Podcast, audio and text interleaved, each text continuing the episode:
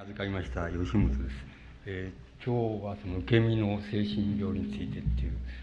あの冤罪をまあこちらが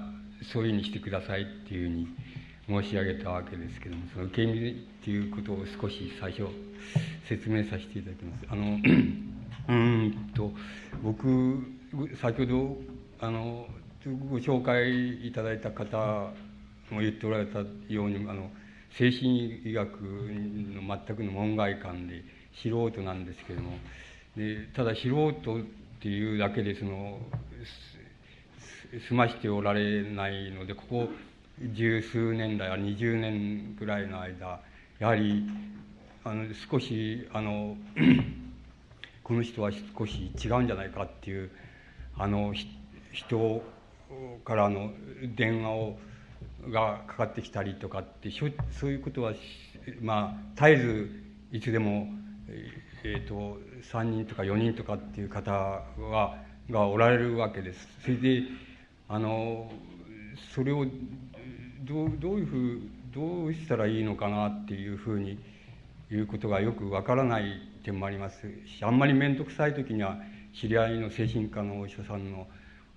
病院の名前を言ってそこ行きなさいとか言言ってしまうわけですけれどもあのいずれにせよそういうしょっちゅうそういうことが身辺にありましてこうあのそういうことを考えてだからそれにまつわるさまざまなことを考えてきたことは来たわけです素人なりに考えてきたわけです。であのまああのそこの中であの自分がそのそういう人たちあの直にお会いした人もいるしお会いできないかったしできないで今もいる人もいますけれどもあの僕があの電話を通じたりお会いしたりしてしたしてその僕が受けた印象っていうのをあのまず一一つの言葉であの要約してしまいますとどうしてもその受け身っていう受け身じゃないのかなっていうふうに思えるわけです。それであの受け身っていうことをもう少し何か付け加えますとその何て言いますかあのどういうつまり善善意でありすぎるとか優しすぎるとかあのまああのつまりどあのど外れにって言いますか法外にあのなんかあのどう言ったらあの依頼依存心って言いましょうか依頼心が強いんじゃないかなっていうふうに思えたりいずれにせよその受け身っていうことの中にさまざまなその属性って言いますか付きまとうわけですけどもあの僕がその20年ぐらいその電話やなんかで付き合ってるそういう方たちっていうの中で攻撃的な人っていうのは一人だけなんでおめえぶっ殺すぞっていうふうにしょっちゅう言う人は一人いるんですけどそれでもちょっとあの本当あれしていくとどうもそうじゃないんじゃないかってでもやっぱりどうしてもやっぱ受け身なんじゃないかとかあのやっぱりいい人ないい人すぎるんじゃないかとかいうふうな感じをどうしても受けるわけです。ですからあの受け身っていうことがあの全部を要約するとどうも僕が付き合ってる人たちはその受け身っていうことが一番あの要約しやすい言葉じゃないかと思いまして今日はその受け身っていうことを演題に選んだわけです。であのこの受け身っていう僕自身も受け身なんですけどもあの物事に対して受け身なんですけどもあの受け身っていうことがあの何て言いますかうん。個人の障害個々の人たちの障害で一番あのつまり誰でもどんな人でも受け身だったっていうそういう時期っていうのはつまりこれは胎児胎児であった時とそれから乳児であった時つまりお母さんあの母親のお乳を飲んでいた時っていうのはいずれにしよどんな人にとっても受け身だった時期なわけです。そうすると僕の理解の仕方ではこの受け身の受け身の人の、まあ、一種の平等といいますか平等っていうものを関連づけられるとすればそのやっぱりこのどう考えてもその人間どんな人でも受け身だったその胎児であった時とか乳児であった時つまり母親のお乳がなければあの死んでしまう栄養が取れないで死んでしまうとかあの自分も歩くのがまだ不自由だもんだからあの歩くこともできないとかあの、できないから、まあ、あらゆる生活ができないっていう、そういう入胎児っていう時の時期っていうのと関連づけるのが一番関連づけやすいんだっていうふうに、どうしても考えられます。そうすると、この、あの、この受け身の入胎児の時の人間っていうのは、いずれにせよ、その、今言いましたように、受け身である以外に方法がないわけですけども、これを、あの、なんて言いますか、この、この、なん、あの、ちょっとエロス的にって言いましょうか、その性的に言いますと、その、この受け身の時期っていうのは、あの、たとえ男の乳児だろうと女の乳児だろうと、いずれにせよ母親に対しては、あの、どうしても自分の方が、なんて言いますか、その強いて言いますと、性的には女性的な、あの、時期であるわけで、これは男であろうと女であろうと変わりなく、その入胎児の時期におけるその、それぞれの人間っていうのは、いずれにせよその女性的であって、それでその時に母親は多分女性なんですけれども、同時に、その、極めてその、なんて言いますか、その、パッシブと言いましょうか、つまり、あの、積極的なんです。つまり、ある意味ではそのエロス的には、あの、男性の役割をしている、母親がしている、その、唯一の時期であるっていうふうに言えば言えると思います。つまり、この時の、あの、こう、受け身の、受け身の中に、その受け身の、として、その、この処遇のされ方の中に、その様々な問題があるっていうことが、まず第一に人間、誰でもその生まれた時の一番のその、なんて言いますか、その過失と言いましょうか、そのやむを得ざる過失っていうようなものが、第一番にどうもそこら辺にあるんだっていうふうに思われるわけです。つまり、その入胎児の時に、あの、母親から、例えば、あの、非常に慈しまれて、それ大事にされて、あの、ちゃんとおっぱいを飲まされて、ちゃんと、その、皮膚接触をされてっていうふうに育っていると、あの、かなりな程度、その、持つんじゃないかっていうふうに、つまりどんなきつい世の中でも持つんじゃないかっていうふうに思われますけれども、大抵はそうはいかないので、自分も父親だからわかりますけれども、大抵はどんな人でも、どんな母親でも、あの、まあ、つまり80%ぐらいは、その時うまくやったっていうふうに言える人はいても、100%うまくやったっていうふうに、あの、ちゃんと自分は、自分の子供をその、お乳で育てて、それでちゃんと処遇したって、待遇したし、あの、可愛がったっていうふうに言える母親はほとんど、いその、100%言える人っていうのはいないわけで、大体うまくいったって7、80%ぐらいはそうだっていうふうに言えても、あとの2、30%っていうのはどうしても、あの、後ろめたいところがどうしても残る。つまり、あの、可愛がってるふりして、本当はこんな子はいない方がよかったとか、こんなことは売っちゃった方が、売っちゃっちゃいたくなっちゃったとかっていうふうなこと、ことを考えながらその、お乳を飲ましてたっていうようなことっていうのは誰にでも思い当たる節があるわけです。それでまあこの永続的に何らかのその個人的な環境でもって、あるいは夫婦の仲が悪くてとかっていうことで、あの、つまり永続的におっぱいを飲ましたんだけども、その、飲ましながら絶えずこんな子は早く死んじゃった方がいいとか、こんな子はもうぶん投げてやりたいっていうふうに思い、思いながら育ったっていうような期間が、まあ、ある程度続いた人っていうのは大変、あの、弱いっていうことが言えると思います。つまり、あの、様々な、その、精神的な衝撃に弱いっていうことが言えるんじゃないかなっていうのが、あの、第一に考えられる、あの、ことなわけなんです。ところで、その、僕、例えば、その付き合ってきた、え、ー、と、20年代付き合ってきた、その、えっ、ー、と、それで、僕らのような素人のところにそういう電話かけてきて、どうだこうだっていうふうに、あの、相談乗ってくれとか、あの、どうしたらいいんだとかって言ってくる人たちっていうのは、あの、具体的に言いますと、大抵は、あの、僕、あの、学生さんとよく付き合ってた時期がありましたから、あの、そうなんですけど、大抵は、あの、えっ、ー、と、学生あの、運動みたいなことをしていて、そして、なんて言いますか、一種の挫折感を持ったとか、それから、あの、何か、つまり、いずれにせよ、僕なんかにはその政治思想的な向きが絡み合うことが多いわけですけども、体験が絡み合ってる人が多いわけですけども、大抵は、なんか、要するに具体的に、あの、その、一種の平等っていうような形になったのは、きっかけはいずれにせよそういう、あの、政治運動に挫折したとか、その、いろいろその社会的な運動をやったんだけど挫折したとかっていう人が、あの、多いわけです。つまり、具体的なきっかけとしてはそういう人が非常に多いわけです。がしかし、少数の部分はそうじゃなくて、あの、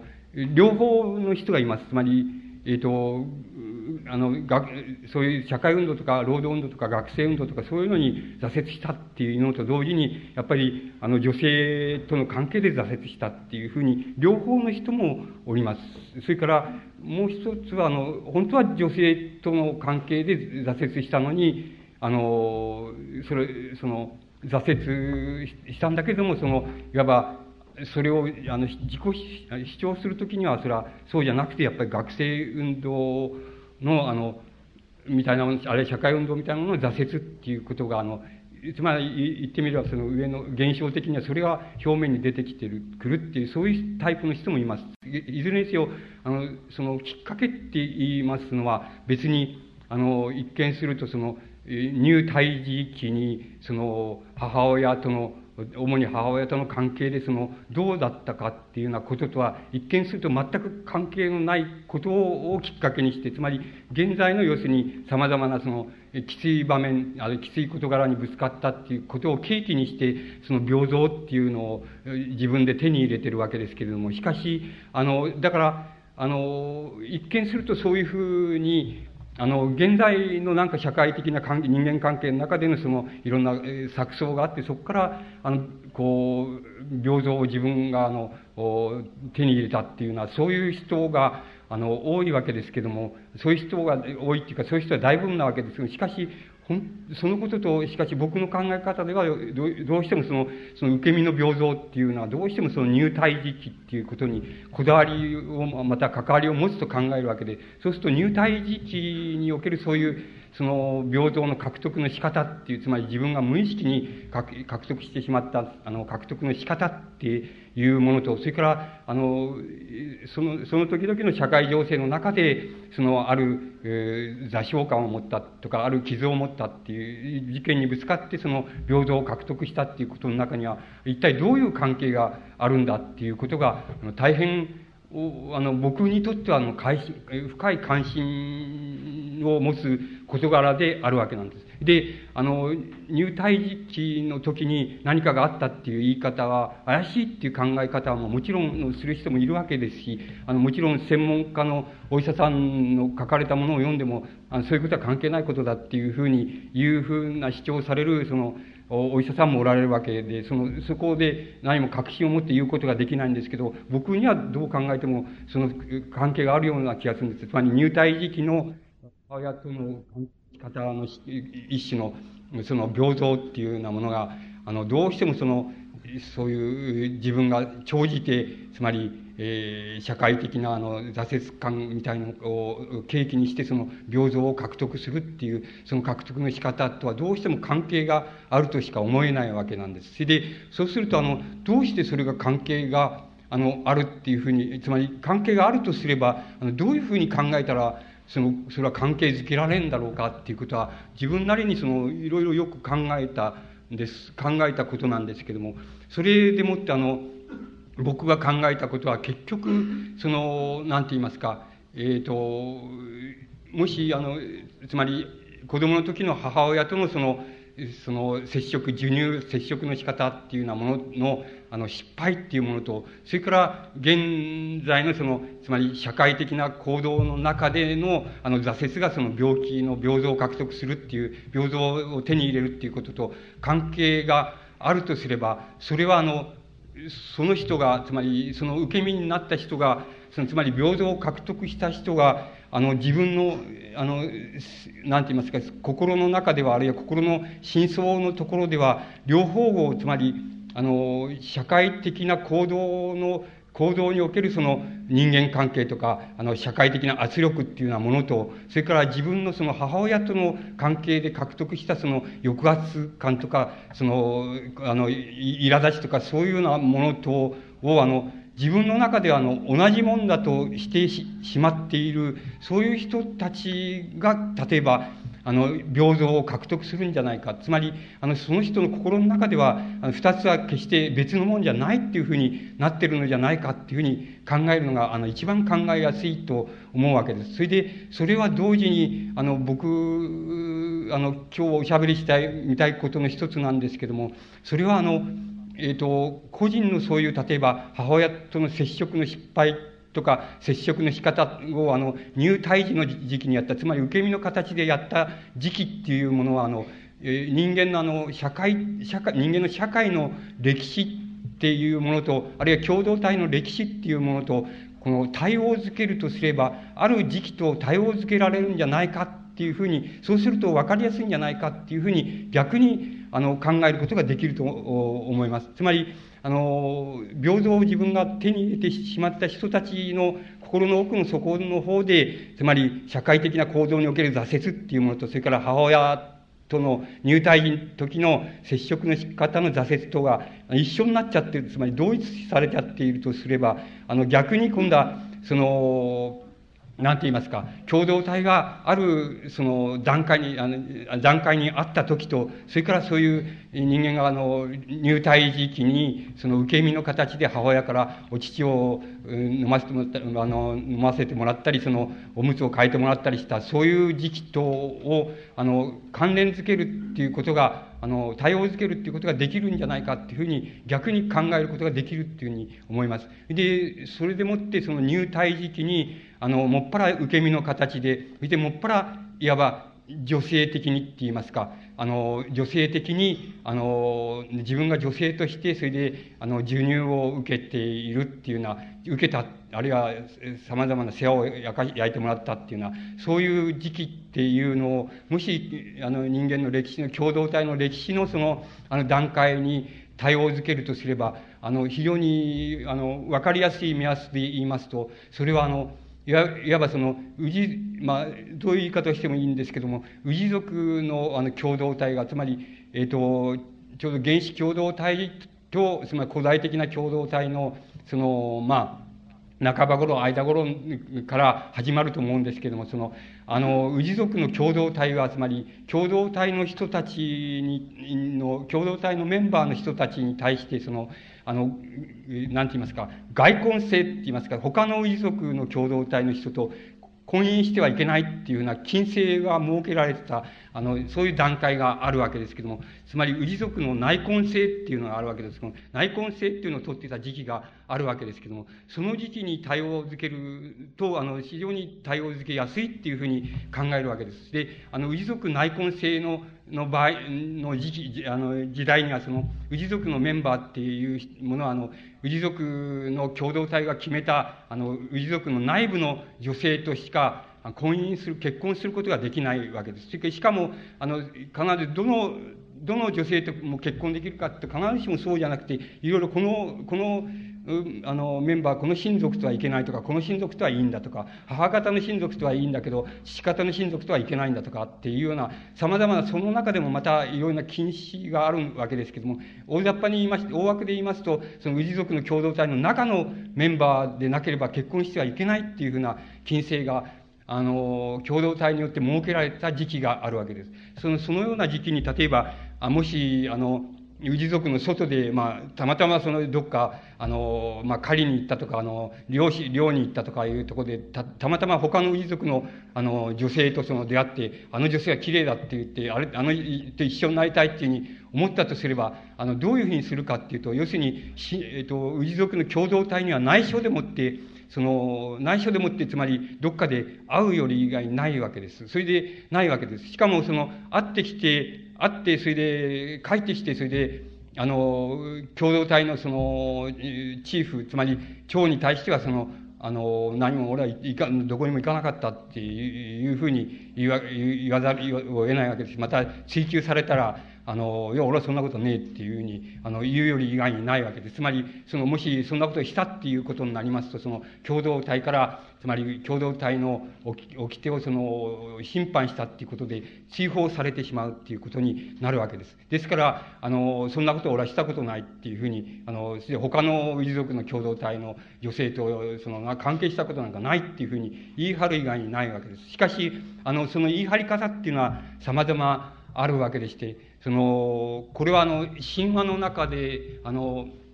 あの、しばしばね、あの、新、えっ、と、新婚神話っていうのがあるわ。つまり、あの、神様と結婚したっていう、そういう神話が、あの、あの、あります。古事記の中にもね、二つか三つぐらいあります。で、まあ、あの、その一つを挙げてみますと、その、例えば、えーと、と崇神天皇の時代にその疫病がたくさん流行ったっていう。それでそのあの、えーと、宮の神様にそのお祈りしてそのあれしてもらったらしたら俺のそのなんて言いますかその継続つまり神様の子であるその大田猫っていうのがどっかにいると。それでそれを探してこいそれで探してきてそのそいつにその自分を祀らせればそうすればこの疫病は治るみたいなお告げがあるわけです。それであの探させてずっといた、いるわけですね。そしてそれを連れてきた、来るっていう、その大畳猫っていう、あの、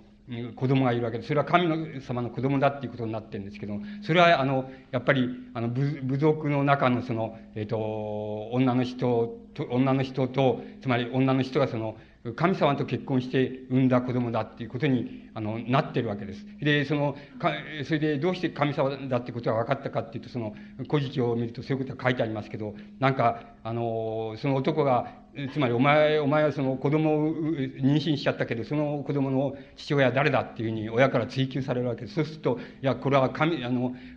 綺麗な、あの、美男子の男が舞を忍んできて、それで、あの、あれ、また帰っていくんだって言って、それで親がそれじゃああの、こうしとけとか言って、それでそこに土を撒いて、それで土をいっぱい撒いて、それで、あの、針にその麻の糸を通して、で、男が忍んできた時、男のなんか着物の袖のところに針を通しておくんです。そうすると、男が帰っていくわけですけど、帰っていくのをその、えっ、ー、と、その麻の糸をこう手繰って、その辿っていくと、その、宮山のその、なんて言いますか、神社の中にその消えていったって、だからあれは神様の、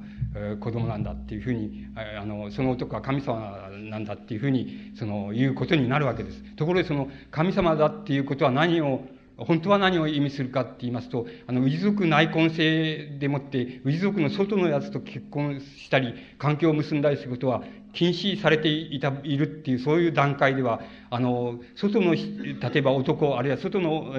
共同体の女と関係した時には、神様と関係したんだっていう以外にないわけです。つまり、言い逃れる術がないわけです。つまり、そうしますと、だから、あの、新婚説話っていうのは、いずれにせよ、その、あの、氏族内婚制っ言いましょうか、氏族内でなければあの結婚してはいけないっていう強固なその掟がその氏族共同体の中に敷かれていた時代のその婚姻っていうことを物語っていくわけです。それで、その新婚性って言います。神様と結婚したんだっていう、いや、神様と関係したんだっていう人間がたくさん、大勢、つまり、あの、共同体の半分以上になってしまえば、その共同体の内婚性っていうのは崩壊してしまうわけです。そうすると、その次の段階に、氏族外婚性っていうのが、あの、敷かれる段階に入っていくわけです。で、いずれにせよ、その内婚性の段階っていうものが、あの、例えば、授乳期に、その母親との乳児との関係っていう、あるいは乳体との関係っていうのを、ちょうど共同体のその歴史っていうものと、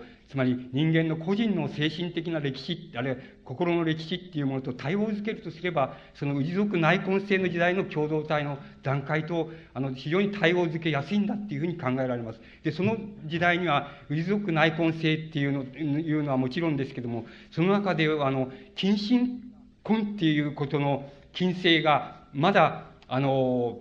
なんて言いますか、半分ぐらいしか通用しないっていうような段階だっていうふうに言うことができます。そうすると、あの、このところでのその男と女っていうのは、いずれにせよ、つまり、あの、バイセクシャルって言いましょうか、つまり、あの、両性具有的でって言いましょうか、あの、近親感っていうものと、つまり近親の兄弟姉妹と、あるいは親と子っていうようなものとの、あの、関係っていうのが、まだ、その、タブー、禁止になっていないところが、つまり厳密な禁止になっていないところがありまして、それが逆に言いますと、氏族の内根性っていうのを支えてたところ、面がありまして、だから、その氏族内根性時代の男または女っていうのには、いずれにせよその近親感的な近親相関的なその性的な傾向っていうのも同時にあったっていうふうに考えることができます。例えば、そのフロイトが、あの、つまりパラノイアについの特徴について、あの、非常に鮮やかなことを言ってることの一つに、その、あの、パラノイアにかかる人、つまり、つまり入、入胎児期の母親との接触の失敗、つまり、自分があの、男であり女であれ、あの、女性的であった時代、受け身であった時代に、障害がある人間がかかりやすい、そのパラ、パラノイアっていう病状があるわけですけども、そのパラノイアの、その病状の人には、あの、必ずあの、その同性愛的な傾向が付きまとうっていうことを、あの、シュレーバーっていう症例を、あの、例にして詳細に述べております。それは非常にフロイトの鮮やかな点だっていうふうに思います。この、えっ、ー、と、パラノイアの病状にかかりやすい人には、その、同性愛的な傾向があるっていう言い方にも、精神医学者の中には、その、そんなことはないっていうふうに、あの、否定する人もおります。しかし、あの、これはあの、いわば、その精神の現象としてみますと、大変その分かりやすくて、大変あの鮮やかなもんだなっていうふうに感じ、素人には感じさせる、あの、フロイトの一番見事な点だっていうふうに、僕なんかには思われます。つまり、あの、その、つまり、えっ、ー、と、男性でも女性でもそうですけれども、その同性愛的な傾向っていうのが、あの、どうしてその生ずるか、例えばシュレーバーっていうのも、あの、その、やっぱり、あの、症例、あの、の記述の中で、その、なんて言いますか、その、幻覚でもって、その自分が、あの、女性になって、それ男なんですけど、女性、女性になって、それで神様に対して、神様とその性行為をしたみたいな、その、なんか、幻覚を抱くところがあるわけですけども、そういうことっていうのは、なぜそうそういうことになりやすいかって言いますと、それは、あの、フロイトがその同性愛的傾向っていうことで、あの、指摘していることなんですけども、それは多分その、近親感がその、あんまり禁止になっていないっていうことと、それから氏族内根性時代の、その、なんて言いますか、外の人と結婚した時には、結婚する時には、神様と結婚したんだって、つまり、神様なんだって、そう男じゃないんだと、神様なんだと、それで、見知らぬ神様がやってきて、それで、あの、性関係を結んだんだっていうふうに弁解する以外になかったその時代のその平等っていうのを、あの、非常にあの、フロイトはよくあの、その、なんか症例の中で分析していまして、それで根本的に言いますと、その、そういう時代にその、障害感を与えられた、その、つまり、えっ、ー、と、人間がその、人がその、かかりやすい病状の一つは、やはり、あの、その、同性愛的傾向っていうようなものと、あの、関わりがあるんだっていうふうに、あの、指摘しているわけです。それで、それは、僕はあの、その、そのことに、あの、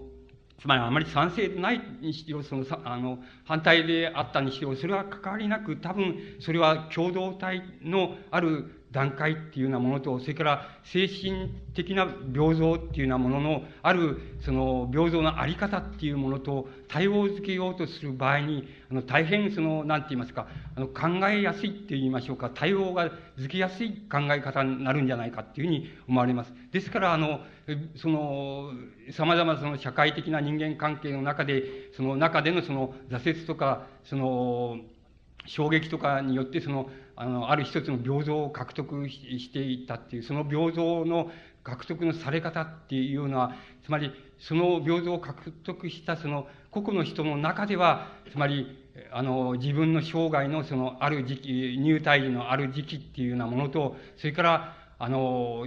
社会、人間の歴史の社会のある段階っていうようなものと、あの、同一してしてしまう。だから、社会的な行動とその自分のその性的な、あの、えー、この、なんて言いますか、処遇のされ方とか、同一であった時期っていうようなことに自分自身の精神を帰らしてしまう、あるいは、あの、対抗させてしまうっていうことが、その、そういう平等、具体的な平等を生み出す、あるいはその平等を自分が獲得してしまう、あるいは逆に言いますと、その平等を自分が獲得することによって、自分の心は、あの、つまり社会的な行動と、それから自分のその精神的な傷、あるいは無意識の傷っていうようなものが、あの、同じであったそういう時期に、時期にまで自分を返してしまうっていうことが、そういう平等を逆に、えー、あの、獲得してしまう、その原因なんだっていうふうに考えますと、非常にあの、考えやすいんだっていうふうに、そうしますと、僕らが、あの、どうしてその、なんて言いますか、具体的には学生運動の挫折であるとか、労働運動の挫折とか、社会運動の挫折とかっていうことが、の、とかが、どうして、あの、病気と関係ある、関係しちゃうんだと。して、その病気っていうのは、どう考えてもその、なんか、あの、自分が、その人が、ご本人が意識していない時代、あの、意識できない時代に、時代との、時代におけるその親、あるいは親に次ぐその重要な、え、人間とのその関わり方の中に、その、こう、非常に根本的な原因があるっていうふうに考えられるのかっていうことを、あの、説明する場合に、つまり考える場合に非常に考えやすいっていうふうに、僕らは、あの、考えた、きたわけです。つまり、そういうことが割合にあの、つまり、えっ、ー、と、これはあくまでも図式的ですけども、図式的に考えられるようになりまして、なんか僕は随分いろんなことが納得しやすくなったっていうことが、あの、あります。つまり、あの、僕らの周辺に、えー、しょあのいつもあの、あの、おりまして、その、電話とか、あるいはその、直に訪ねてきたりして、その、やってくる、その、そういう人たちの、えー、こう、人間から受け取る、その、なんて言いますか、一種の受け、受け身って言いましょうか。受け身っていうような、その、人間像っていうようなものを考える場合に非常に考えられやすいと。それで、あの、自分なりにその、なんか、なんとなくその、あるすっきりした感じって言いましょうか。ある、なんとなく分かったぞっていうような感じ、一歩分かったぞっていうような感じっていうようなものをあの、得たそのきっかけになったわけです。ですから、僕はその非常に、あの、強引ではありますけれども、あの、人間のその、平等を獲得する第一次的な要因になっているその、なんて言いますか、あの、乳児胎児っていうような時代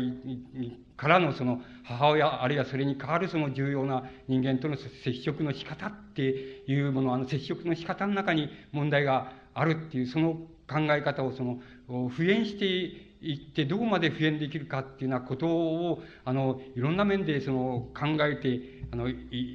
この、生きたいわけです。その、それで、その、それを考え、うまく考え、それをよく考えられたら、あの、自分なりに納得のできる、その、あの、対処の仕方って言いますか、その、入隊術以外のその、なんか、あの、母親、あるいは母親に変わるような重要な人間とのその接触の深さの中の、その対応っていうようなものを、できるだけ緻密にその、詰めていきたいみたいなこと、緻密に、あの、対応を受けていきたいみたいなことを、あの、いろんな意味で考えてきたわけです。で、あの、そのことを、その、もう少し、あの、もう少しだけその、具体的にあるいは詳細にって言いますか、細かくあの、申し上げてみたいと思います。で、あの、これはあの、サリバンみたいな人が非常によく、あの、やってるわけなんです。あの、それなりによくやってることなわけですけども、あの、つまり、これは、え、段階はいくつも人によって想定することができると思います。で、まあ、あの、先ほど入退時期って言いましたけれども、退治及びその、えー、まあ、えー、誕生と言いましょうか、その、分娩と言いましょうか、そういうことを契機にして、その、赤ちゃんっていうのは、その、母親とのその外、外界からの接触が始まるわけなんですけども、その時は先ほど申し上げました通り、母親のお乳をもらうっていうことで、お乳をもらわなければ死んでしまうわけですし、だからお乳をもらもらうっていうことに対して、あくまでもその、赤ちゃんっていうのは受け身のまんまそれをいただいているわけです。で、ところが、あの、赤ちゃんのお乳のいただき方っていうのは、赤ちゃんの方には格別いただく他に、あの、すべがないわけですけども、母親の方にとっては、ただいただかしているだけじゃなくて、様々な思いをしながらいただかしているわけです。つまり、そのいただかしながら、その、あの、つまり、えー、亭主との、つまり、旦那とのその、仲がどうしてこんなに悪いんだろうっていうことを考えているかもしれませんし、えー、どうしてこの、こんな子を産んじゃったんだろうっていうふうに思っているかもしれませんし、あまたあの、この目に入れても痛くないっていうふうに思いながら、お乳をやってるかもしれないのです。つまりこのことは、つまり、お乳をやっているっていうことの中で、その、赤赤ちゃんの方には多分一つの態度しかないのですけれども、あの、母親の方の態度は、それは千差万別でして、あの、千差万別の態度を、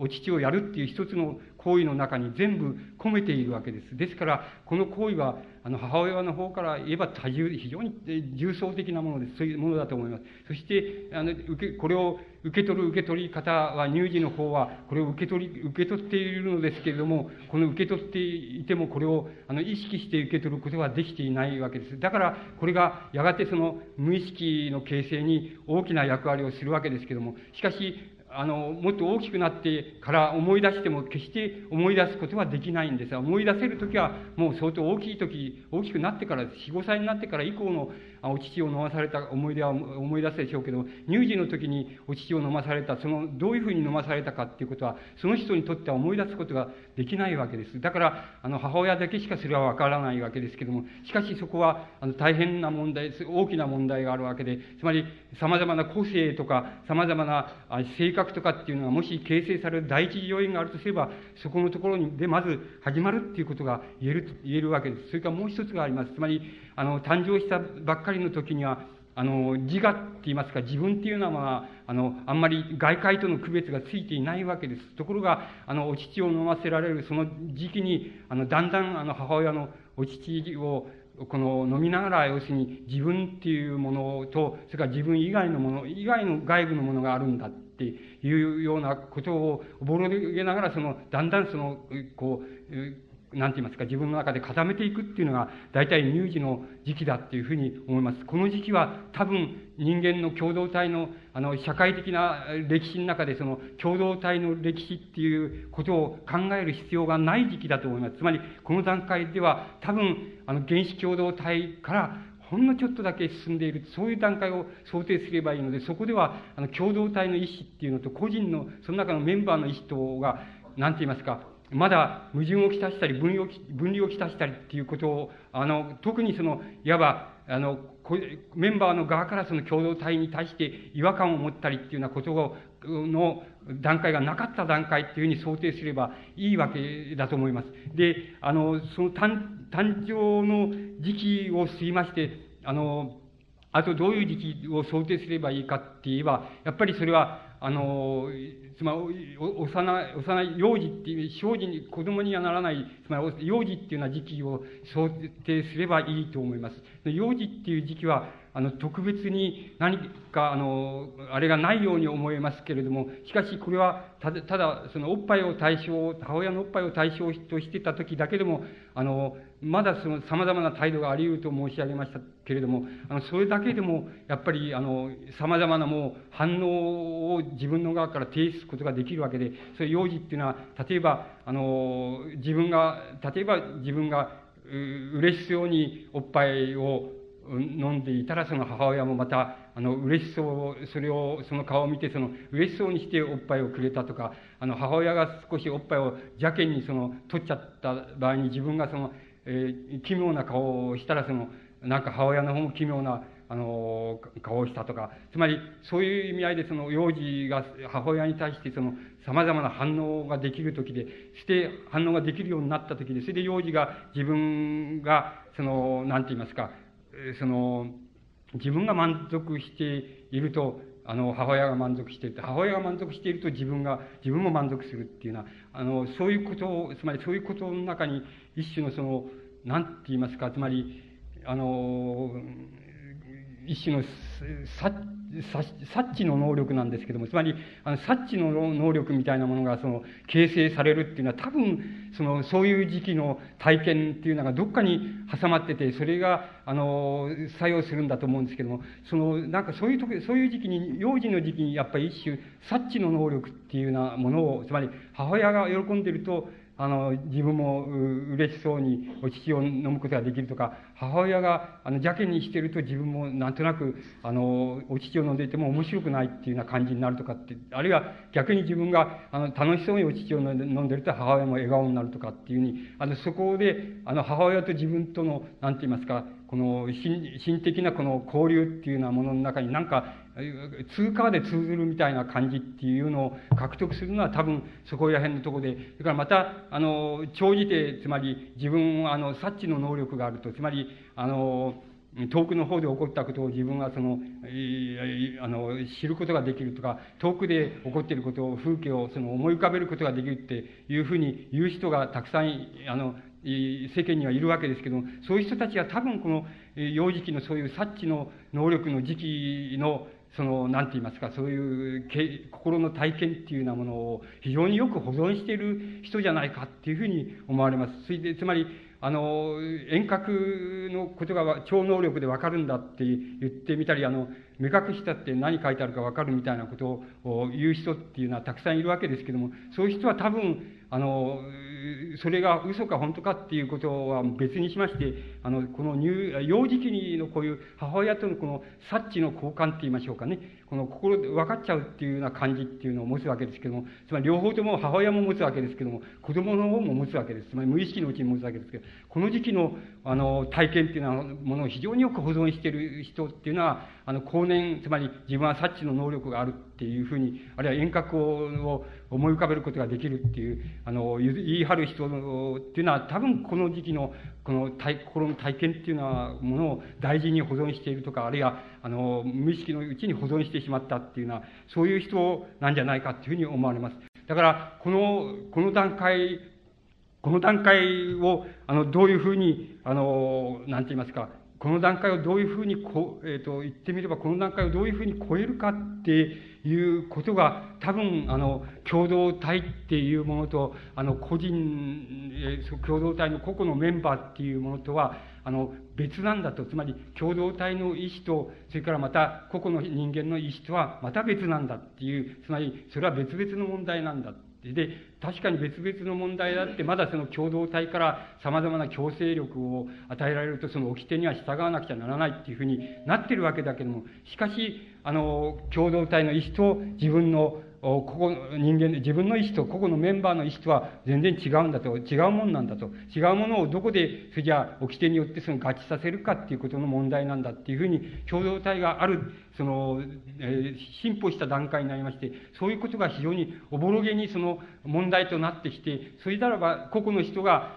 氏族の、つまり、外の共同体の人と結婚したいんだと、あの、あそこの共同体のあの女の人と結婚したいんだっていうような意思を持った場合には、あの、それはやってしまうという、その共同体の意思とは必ずしも、あの、無関係じゃないけれども、しかし、あの、それとは同じじゃないんだから、あの、自分は、あの、氏族の外の共同体の女の人と結婚したとか、あの、あの、女の人、男の人を迎え入れてしまうとかっていうことが、ある程度、その、成り立ってきた段階の共同体っていうようなものと、あの、対応づけることができるんじゃないかっていうふうに思われます。で、この、あの、この段階になりますと、その共同体とその、個々のメンバーとの意思の間の、その分、え、なんて言いますか、分離と言いましょうか。あの、違いというようなものの中でそのものを言ってくるのは多分その人間にとってあの様々な言葉であるわけです。つまり言葉っていうのはのが多分あの意思を表示する場合の非常に大きな役割を担ってあの登場してくるっていうような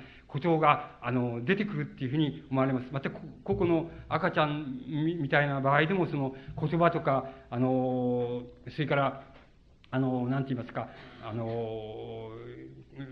あの、絵みたいなもの、図形みたいなものですね。図形みたいなものを、あの、媒介にして、媒介にして、そして母親との意思っていうようなものも、あの、その、それを媒介に、その、なんて言います、言葉やその、絵とか形式、あの、形とかそういうようなものを媒介にして、母親との関係が、あの、あるんだっていうようなことを、ある程度その、意識し出すことができる段階だっていうふうに、えー、言うことができると思います。だから、そこではやはり母親の意思も働き、母親とのあの意思の疎通とか意思の調和が赤ん坊にとって重要なことなんですけどもしかしそれは直接のあの母親がこう思ったらすぐ分かっちゃうとかっていう、そういう直接の察知の分かり方、推察した分かり方じゃなくて、あの、ある程度言葉を媒介にしたり、それからある形を媒介にしたり、あるものを媒介にしたりして、母親との意思を疎通していくっていうことが、ある程度できる段階が、あの、人間の、あの、うん、乳児、あの、小児の段、子供の段階で、そういう段階にこう入っていくんじゃないかと思います。この段階を、もうあの、様々な、あの、形があり得るわけなんですけども、それはよくよくあれしますと、やっぱり、あの、人間の築いてきたその、社会の共同体のその、組み方っていうもの、特に共同体と個々の人、特に個々の人の性的的なその組み合わせ方との、あの、段階があるわけですけども、そのことと、あの、ある、対応をつけることができ、できると思います。この対応のつけ方っていうのは、あの、できるだけなんて言いましょうか、あの、緻密にって言いますか、厳密に、あの、詰めていった方がいいので、あの、現在、現在なされているような、あの、詰め方の段階よりもっと、もっとうんとよく詰めていって、これは、あの、えー、つまり歴史みたいなものもそうですけども、社会の歴史みたいなもののあり方としてもそうですけども、あの人間の生涯のその母親との接触の仕方っていうようなものとの、ものの詰め方でも、もっと厳密に、今よりももっと厳密に、あるいはもっと緻密にあの詰めていっても、具体的なイメージがあの浮かんでくるくるがい厳密に詰めていくっていうような風にあのなされたら、非常にあの僕らは楽だなって言いますか、ありがたいなっていう感じを持つわけです。で、あの、正直を、正直の時期を過ぎてしまいますと、あの、もう、あの、まだ様々言うことができますけども、まず、あの、学校に入るっていうような、あの、あの、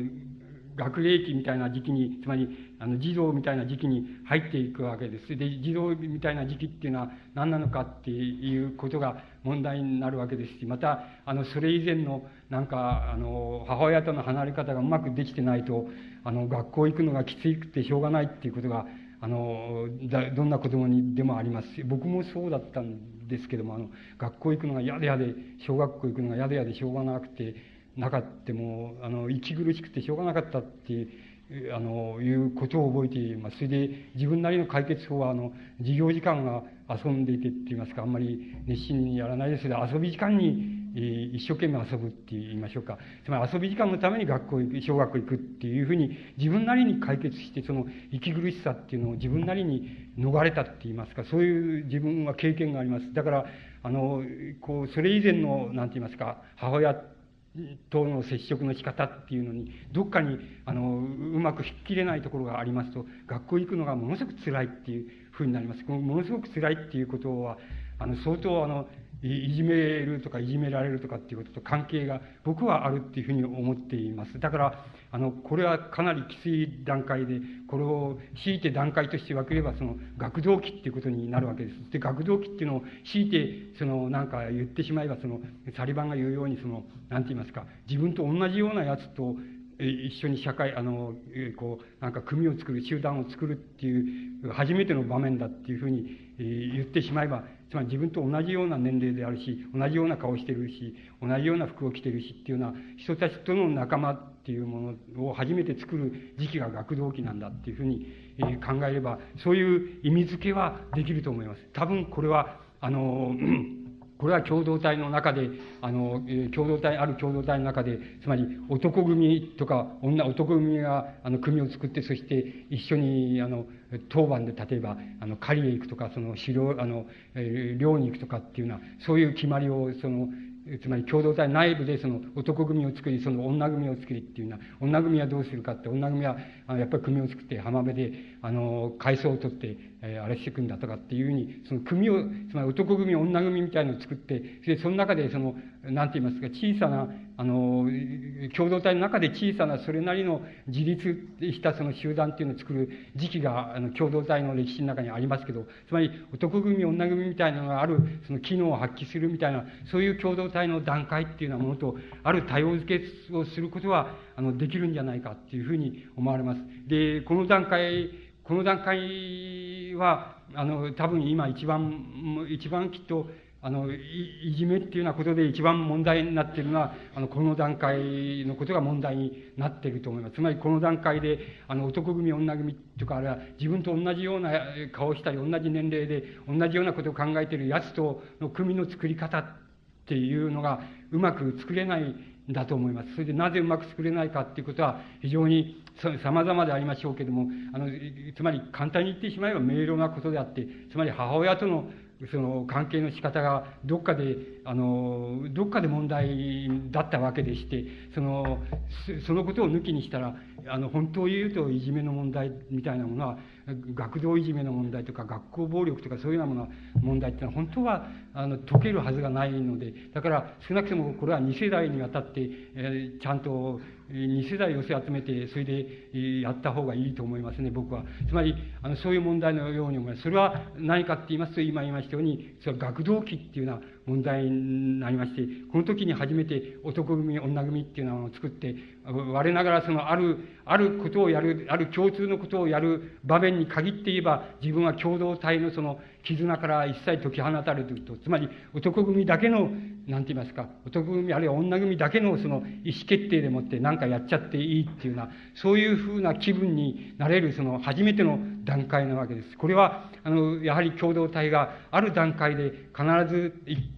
その、形態は様々でありますけども、必ずその、なんか遭遇していると言っていいんです。ですから、多分それは、もし、この大変機械的な対応を、であるっていうことを我慢しさえすれば、これはあの、学童期っていうようなものは、そういう共同体の段階と、あの、対応づけることができるんじゃないかっていうふうに思われます。で、この共同体の、あこの段階を過ぎていった場合に、問題と、あとは問題とするのは、あの、たった一つしかないのです。それはあの、えっ、ー、と、思春期に、あの、入りかける時期です。あるいは思春期の初期でもいいんですけども、思春期に入りかける時期なんです。で、思春期に入りかける時期っていう、いうのは、あの、何かって言いますと、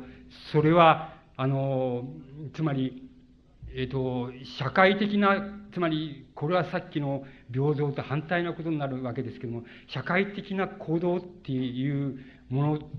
と、その、なんて言いますか、その、自分の中にある、その、母親から母親から無意識のうちに習いを覚えた、あの、性についての行動ですけれど、性についての行動っていうものとが、あの、分離される時期です。つまり、逆に言いますと、社会的な行動の方が、行動っていうのは割に重要なことなんだっていうようなことを、自分にとって重要なことなんだっていうことに、初めて気がついていく時期でありますし、同時にそれと、あの、自分の性、性的なって言いましょうか、エロス的な行為、行動っていう、あるいはエロス的な信条っていうようなものとは、はっきりとある程度分離できる時期に当たっています。で、こういう、この時に、例えば人間は、例えば異性っていうようなものとどういうふうに出会うかっていう出会い方を、その、がわかるわけですし、同時にその、なんて言いますか、社会っていう、まあ、共同社会っていうものと、それから自分のあの、個人のその性愛の行動、つまりあの、性愛の行動っていうようなものとは別なんだっていうこと、あるいは別の次元なんだっていうことを初めて、あの、はっきりした形でその、自分がその獲得する時期に当たっているっていうふうに思います。で、こういうふうに、あの、なりました時には、すでに共同体の段階で言いますと、あの、この共同体はいつでもあの、共同体を、またあの、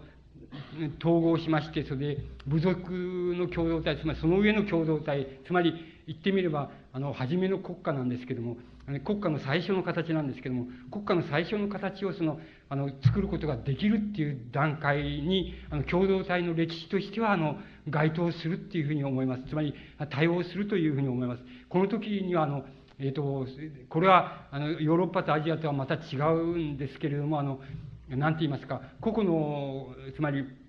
家族、あるいは家族の集団、あるいはその家族、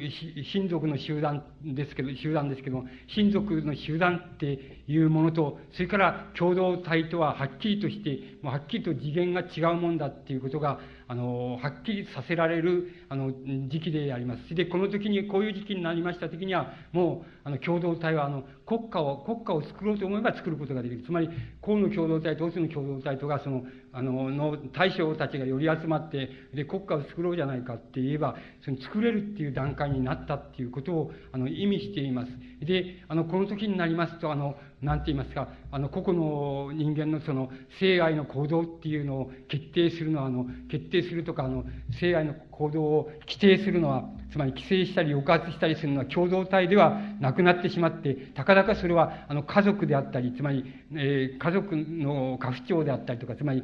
大家族の、えー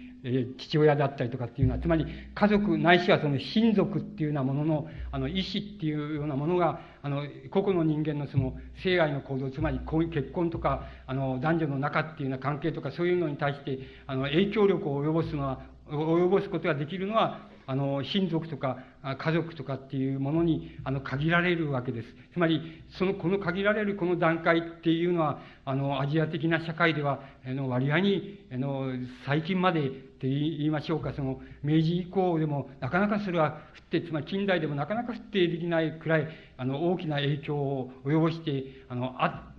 存続したわけです。これはアジア的な社会の特徴なわけですけれども、これは、もしかすると皆さんのところでも、もうまだ、あの、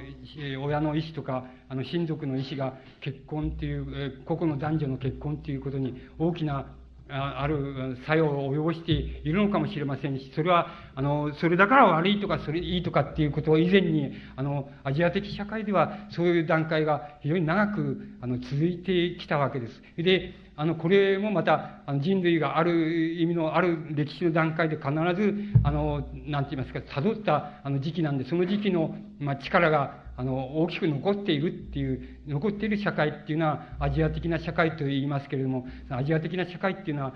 共同体の社会っていうのは、そういう時期が、あの、大きく残ってきたっていうことなんで、その、残ってきたのは悪いことかいいことかっていうふうに、えー、言うと、これは一概に言えないので、その方がいいあの、いいこともあります。つまり悪いこともあります。だから、そんなことはいい悪いという前に、ただそういうふうに残ってきちゃったんだっていうこと自体は、あの、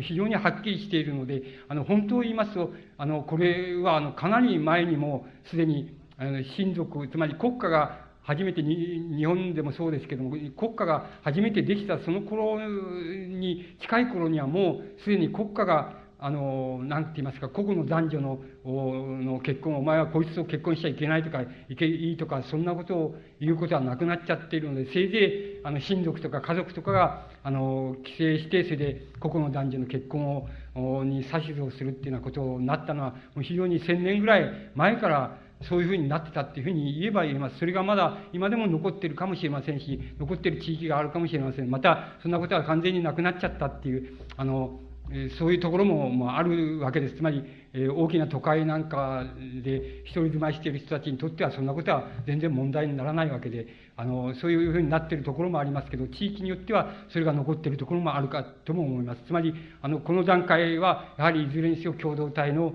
ある、その、あるその歴史のある時点とその非常に大きな関係を持っているわけですし、また、あの、この時期に、この時期が、あの、この時期の問題が、あの、個々に大きく残っているっていうことが、個々の人間のその心の歴史の中でも非常に大きな作用を及ぼしていくわけです。それ、その、これを言いますと、つまり、えー、青春期に入る時期をもう、入る前の時期を過ぎてしまいますと、もはやそれは大雑把な意味でのその現在っていうことになるわけで、あの、その、その段階では、あの、本来的に言えば、あの、個々の人の、なんて言いますか、あの、性愛の行動って言います、性的な行動と言いますか、あの、男女の中の行動っていうようなものは、共同体とも関係ありませんし、それから、あの、なんて言いますか、その、ここの家族の意思とも関係ありませんし、それから親族の意思とも関係がないというのが、あの、言ってみれば本来的なあり方の条件なわけです。つまり、本来的にはそういう条件にはなっている、いるわけです。そして、また具体的には、しかしなかなかそうはいかなくて、様々な、え親とか兄弟とか、あの、親族とかのその意思も少しは考えなきゃいけないみたいなことに、あの、なっているかと思いますけども、あの、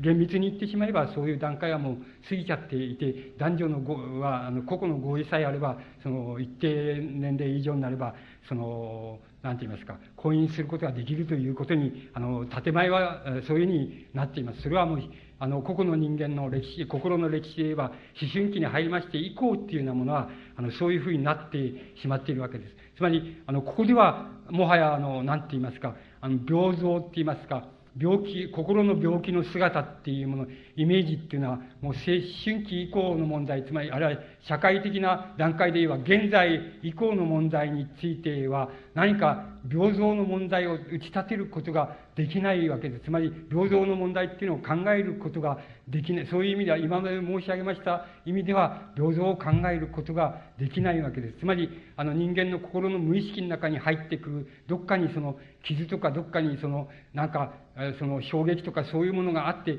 それが人間の病像を、あの、作るんだっていう意味合いでは、思春期以降には、あるいは社会的に言えば現在以降では、あの、全然そこに病像の要因っていうのを考えることができないというふうに思います。だから、ここで考えることができる病像、病像に関わりがあることが、ことが言えるとすれば、全く違うことじゃないかっていうふうに思います。その違うことっていうのは、これは無意識に入ってくる問題ではないっていうふうに考えられます。つまりこれは、あの、一つは明瞭に、あの、社会におけるその、なんて言いますか、あの、つまり男女の性愛の行動っていうようなものと、それから、いわば、あの、社会構造っていうようなものとの関わり合いの問題っていうようなところで、もし、あの、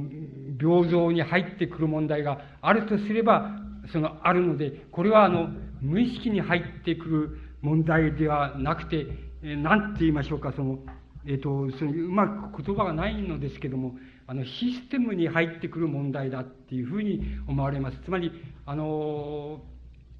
なんて言いますか、その、このシステムに入ってくるその問題として、その、もし病気と病状と心の病状と考え、関係がづけられる、あるいは対応づけられる、その、現在におけるそのシステムのその対応性っていうのを考えるとすれば、あの、いくつか考えられると思うんですけれども、あの、一番大きな要因は僕の理解の仕方では、その、性愛の、これつまり先ほど、つまり一等最初にその、なんかパラノイアの平等みたいなことで言いましたような、あの、なんて言いますか、つまり、個々の人間の中でその社会、自分の中における社会的な行動と、それから自分の性愛の行動っていうようなもの、自分の最も秘められたあの性愛の行動っていうようなものの原動力っていうようなものと同一するっていうことが、つまり結びつける絆っていうものが全くあのなくなってしまった。っていうことが非常に大きな問題、システムの問題として言えるんじゃないかというふうに思います。ですから、あの、なんて言いますか、あの、あの、病像っていうようなものを、あの、作りようがないっていうことだと思います。つまり、あの、個々の人間にとって病像を作りようがないって、もし、あの、現在及び現在以降の、なんて言いますか、問題を考えて、社会的な構造っていうようなものと自分の精神的な心的な構造っていうようなものとの対応付けを考えようとするする限りはあの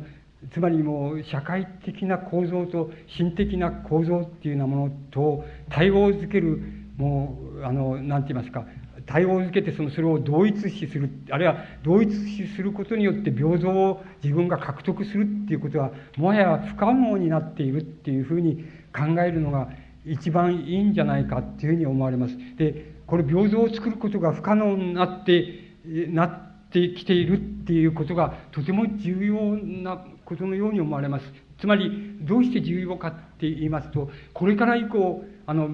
これから以降病気になる人っていうのはたくさんいるわけですけれども、その病気っていうのは、僕は理論的にのみって言いますか、つまり架空にのみ言いますけれども、つまり原則的にのみだけ言いますから、決してこんなこと本当にそうだと思わないで聞いてください。つまり、あの、原則的にだけ言いますけれども、これから、これから、つまり起こる病気っていう、あの、心の病気の病状っていうのが、もしあるとすれば、あの、全部が病気だっていうふうになるか、全部が病気だっていうふうになるか、あるいは自分の病気っていうのをあの自分に関係づけられないっていうふうになるかっていうふうな、そういう病気があの要するに新しく発生してこないと嘘なわけになるわけです。つまり、あの、えー、論理的にだけ言えば、そういう病気が必ず発生してきますよって。つまり、あのみんながかかっちゃったっていう病気が、みんなどっかでかかってんだ。で、で、いうそう、そういう病状か、それじゃなければやっぱりシステム、それはシステムの病気なんであって、あの、その人の、あの、個人の心の歴史っていうもの、ことに母親とのあの心のあの乳児期以降の乳幼児期以降のその母親との関わり合いあるいは母親に代わる人との関わり合いのもとでその作られるその元における障害が何らかの意味で第一次的要因でなっているような病気っていうようなものをあの言ってみればあの過去の病像に過去にあの追い追いやってしまうって言いますか押し合ってしまうっていうようなことっていうのがあの考えられるっていうふうに思います。つまり、そういう病気のあり方、つまり、過去の、過去の病気、つまり、本来ならば、それがあるがために病像が成り立っていた、その病像をあの全部過去に押し合ってしまうっていうような、そういうあの社会的なシステムのあられあり方っていうようなものも出てくるように思いますし、もし新しい病気が起こるとすれば、多分そういうあのシステムの病気なんであって、そのなんて言いますか、その人の無意識のどっかにその、なんか本当するも、つまり、たぎり立つものがあったり、その、短絡するものがあったり、またそれが、あの、崩壊して、その個々の人の心が崩壊して、その、なんて言いますか、先ほど言いました原子共同体を少し出た時の時代、まだ自己を編成できないみたいな、つまり宇宙、世界と自分とはもう区別がつかないで、むちゃくちゃに荒れまくってるっていうのは、そういう病像ををあの作ろうとしても作れないっていうような形になりまして多分あの新しい病像っていうのがあのこうもし現在以降の病気っていうのを考えればあの考えられるんじゃないかっていうふうに理論的には思われます。それからもう一つはあのどんどんどんどんあの過去の病気あのつまり今現在までその病像と考える病気あの人間の心の病像っていうふうに考えられているさまざまな症状があるわけですけどもそういう症状そういう病像のあの人たちあるいはそういう病像のシステムっていうのをどあのどんどんあの過去に追いやってしまうつまり無関心のところに追いやってしまうっていうような傾向つまりあのそういうようなものっていう傾向はあのどんどんあの大きくなってしまうんじゃないかっていうふうにあの思われます。で病気のあのそうするとそれは多分あのそのなかなか不定することができない病気あの病像で心の病像っていうのは不定することができないわけですけどもその病像っていうのにとってはあのとても大きなあの問題になっていくような気がしますあの重要な問題になっていくような気がしますしあのよほどうまくあの何て言いますかこれからの病像って言いましょうかこれから生まれるだろう病像っていうようなものとの関連付けと言いましょうか関連付けをよほどうまくあのできないと何かそれを過去にどんどんあの追い払われてしまう。つまりあの無関心のところに追い払われてしまうっていうようなことが僕はあのこれから以降とても大きな問題としてやってくるんじゃないかっていうふうに思われます。つまりこれは本当はどういうふうになっていくのか分かりませんしまたあのそのそれに対してどういう対応の仕方が成り立っていくのか分かりませんですけれどもただ原則的に言う限りつまりあの共同体のそのあり方歴史的な在り方っていうものとそれから個々の人間の心の歴史っていうものつまり母親との関連からあの育まれてきたその心の歴史っていうものみんなそれは無意識に入っていくわけですけどもその心の歴史そしてそれが病病病状の原因であるわけですけどもそれとのその関わり合いっていうようなことをあの対応づけていく限りどうしてもあのそういうような考え方にその至らざるを得ないのでこれから後の問題っていうのはいずれにせよあの全く新しいあの未知のその平等にぶつかっていくかあるいはにあの遭遇し当面していくかまたあの今までの平等っていうようなものをどんどん過去に、えー、押し流されてしまうっていうのはそういうことにぶつかっていくかそのどちらかの面にそのぶつかりながらあの行くんじゃないかっていうふうにどうしても考えざるを得ないところがあります。でこれ以上のことは僕はあの分かりませんけど僕なんかがあの自分があのごく少数で馴染み深い人たちなんですけどもあの何十二十年くらい付き合ってきましたその少数の人たちのなんかあのこう受け身の姿っていうようなものをあの通して自分なりに考えてきましたことからあの結論っていいますかあれ対応づけられることは大体こういうようなところにあの筋道として言えばあの尽きるのではないかっていうふうにあの思われます。えー、ともしあのまた後で、えー、討論みたいなことで何かあの起こってきましたらまたお話ししたいと思います。一応これであの、えっと、お二方とあのどちらにでもいいんですけれども、何かあのございませんでしょうか？はい、どうぞ。あのちょっとお待ちください。今、ワイヤレスマイク持ってきます。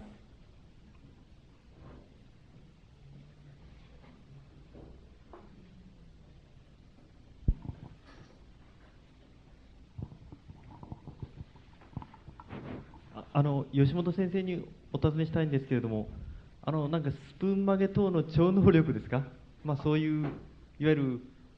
えー、そういうものについてですね、まあ、直接そのことではないと思うんですけど、まあ、そういう関係のことにつきまして、あのいわゆる幼児期のなんか母親とのいわゆる意識といいますか言葉とかそういうものではなくて気持ちだけのこう交流によってですねが成長して、まあ、そういうことになったんだということをお話しされたかと思うんですけれどもあのその点そういうまあそういう能力につきましては吉本先生はどのようにお考えかをお尋ねしたいと思いまして、はい、そういうなんですか？あのそういう能力を是としているのか非としているのかですねそういう能力を、まあ、いわゆる新聞等でですねスプーン曲げとかそういう超能力的なですねものをがちょっと世間をで評判になったことがあるかと思うんですがそういうものについてですねあの結果としてまあそういう形で、えー、まあそういう形で現れると、大人になったらですね、そういうものが是と考えておられるのか、非と考えておられるのかですね、はあ、あの教えていただきたいと思いまして。あのそれは別に是とか非とかっていうことじゃないんじゃないでしょうか。あのそういう人がいるっていうことことじゃないでしょうかね。あのつまりいるっていうことであってそのお前は信じるかどうかっていうことですか？言ってみれば。お前そういうやつを信じるのか？そうじゃなくてそれはいいことか悪いことか。そうですね。まあそのえー、まあその病理に結びついているのかそれとも結びついていないのかということかとも思うんですが。まあえー、はい、えーいわあのまあ、私も今現在、えー、乳児期の子供がおりましてですね。ちょっとそういう面で関心がないこともないもんですからちょっとその点どういうお考えかなと思いましてですね。質問しましたところですけれどもあのこのねそういう場合に僕はあの申し訳ないんですけどつまり文学っていうこの僕は文芸批評家ってことになってるんですけどもあの文学っていうこと立場から言っちゃいますとあの立場に帰ってしまいますって言いますかそこへ究極には行っちゃうわけですけどそこではあんまりないんですけどねあのあの病気とか病気でないとかっていうとかももっと別なこと今もそうなんですけど善とか悪とかっていうのもあんまりないないって言いますかあんまり区別もないしあんまりなくなっちゃうんですけどね。なくなっちゃう立場になってしまうんですけどね。あのえー、いやどうもあなたの聞きたいことは違うんじゃないかなって思うんだけど。どうどういうことかな。どういうふうに言ったらいいかな。つまりあのえー、っとつまりその人にとってはいいわけですよね。いいことしてるわけですだと思うんですよね。それだそうそうそういうことじゃないですか。それそれだけのそれでそれがどういったんでしそれ自分が困ったと思う場合といいことしてるって思う場合とあるんじゃないでしょうかね。だからそれそれ以上になんかないんじゃないでしょうか。つまりいいとか悪いとかっていうことは僕はないような気がしますけどね。そういう存在がああるわけでそれはいいことか悪いことかって言ったらいいとか悪いとかってていうことは僕はないような気がしますけどね。ただお前は信ずるか信じないかって、えー、つまり超能力的なことを信ずるか信じないかって言ったらあのまず合合理的な解釈っていいますか論理的な解釈ができる限りは信じないっていうふうに思ってますけどね。だから大抵大抵はできるんですよあの合理的な解釈ができると思思ってますから。あんまり特別な人だとは思ってないんですけどね。そんなそんなんでいいでしょうかね。なんか悪いみたいな。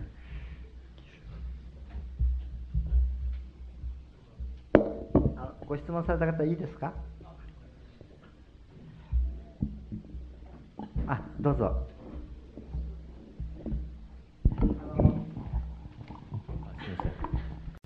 えっ、ー、とあの吉本先生にちょっとお伺いしますけどあの先ほどから母親と乳胎児ですか？乳幼児についての関係を説明されてあの論を展開されておられましたけれども、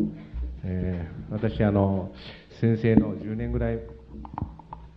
前にあの共同幻想論というのを読んだことがあるんですけどその中に出てくる追幻想っていう言葉が出てきてるんですけどその中でのもうこれ10年前ぐらいの私のあのあれですから分かりませんけれどもあの追幻想っていうのはあの夫婦間のことを追幻想というふうになんか規定されてなんか書かれてたようですけどそれとの関係は乳幼児乳胎児との関係はどうなるのかっていう点ですね。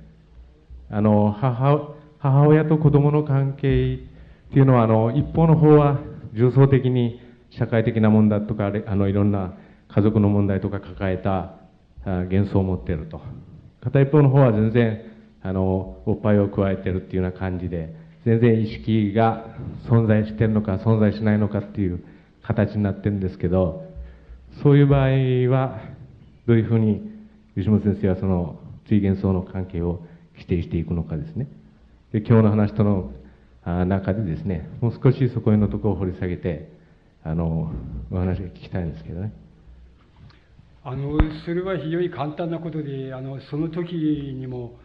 えーと、あのよく読まれたらそういうふうに書いてあったんじゃないかなと思うんですけどもあの追幻想っていうのはねあの一番あれした定義を言ってしまえばねその一人の人間とね自分以外の他の一人の人間との関係っていうのが追幻想なんですよ。それでその家族っていうのはね母親と子供もちろん乳児の乳幼児の間にもあるけど要するに母親と子供の男の子の間にも女の子の間にももちろん父親と男の子の間にも女の子の間にも兄弟姉妹の間にもそれは追幻想があるわけですよね。それは実際のその性行為を伴うか伴わないかっていうことは別なんですけどね。あので伴うのは要するに夫婦っていうのだけが性行為を伴う追幻想なんですけどね。あの家族の中で。だけどそれだけかって言ったら追幻想の関係はそうじゃないんですよ。家族っていうのは非常に面倒くさいんでしてね。あの面倒くさいことはあなたが具体的にあなたの家族を考えれば非常によくわかると思うんですね。つまり分かると思いますけども要するに母親と息子の間にも母親と娘の間にも、えーと、父親とね娘息子の間にもそれからおばあさんと孫の間にもそれからね兄弟と姉妹の間にも追元層っていうのはつまりエロスっていうのはあるんですよね。ただ実際の性行為を伴わないあの成功行為を伴わないっていう伴えないけどもあるんですよね。でだからその中で成功行為を伴うのは夫婦だけでしょう。だけどそれだけかって言ったらそうじゃなくて家族っていうものの定義自体がその重層せるね重層したその追元層っていうのが家族なんですよねでそれでいいじゃないですかそれいいんじゃないですか違いますか？それでもっと本当に定義しちゃえば、要するに一人と、一人の人間と他の自分以外の他の一人の人間との関係の仕方っていうのはね、追元層なんですよ。そういうふうに定義するわけですよ。だからそれはあなたと僕の関係の仕方でもいいんです。とにかく一人と一人だったら、それは追元層なんですよね。それは決して、その三人とは決して同じじゃないんですよね。それから大勢とも違うんですよね。必ず一人対一人の関係っていうのは違うんですね男と男であろうと女と女であろうとね男と女であろうとそんなことには関わりなく一人対一人の関係っていうのはねこれはやっぱり一つの特特殊なって言いますかね得意なその次元を要求するわけですよね。人間の心のレベルの中で得意な次元を要求するもんなんですね。そういうふうに定義してあるんですけどね。あどうも分かりました。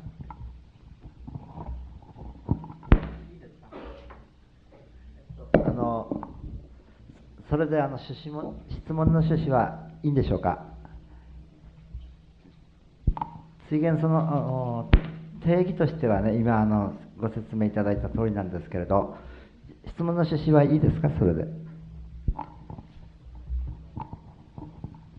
えっとあの吉本先生のおっしゃることは非常にいつもあの本読んでみても難しすぎてですねよくわからないんですけれどね。であの非常にあの共同体との関わり方の関わっていく時の関わり方のところがですねあの、まあ、追元層から発生して家族ができ家族から社会地域社会ができて共同体と進んでいく、まあ、ここからまで先生の論は展開されていくんじゃないかと思うんですけども。えー、そこへでその新しいその平等の獲得というようなことがさっきあの出てきたんですけどですね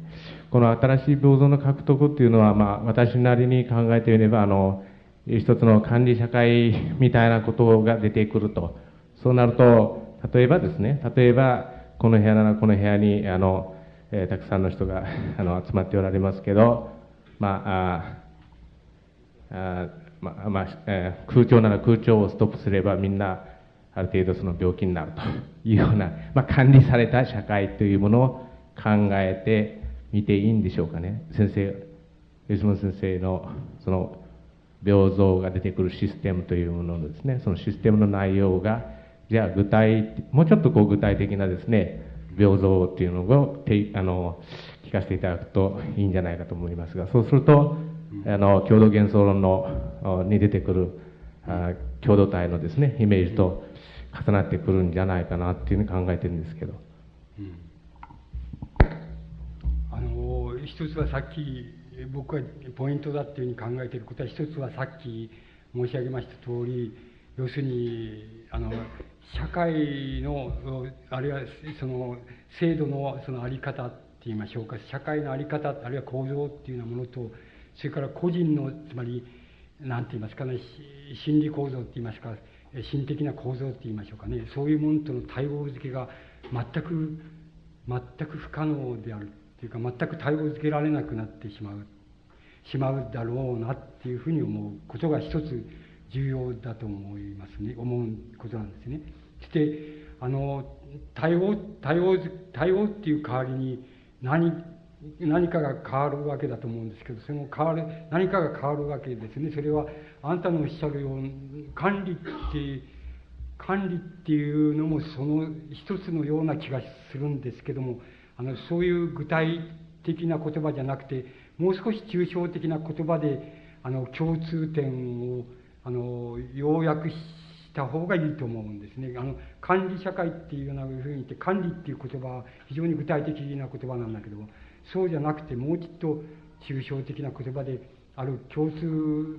的であり、また普遍的である、普遍なっていうことを掴んだ方がいいと思うんですよね。それが一つあるんじゃないでしょうかね。そういうそういうこととあるような気がするんですが、もう一つは僕考えるのは、要するに、あの、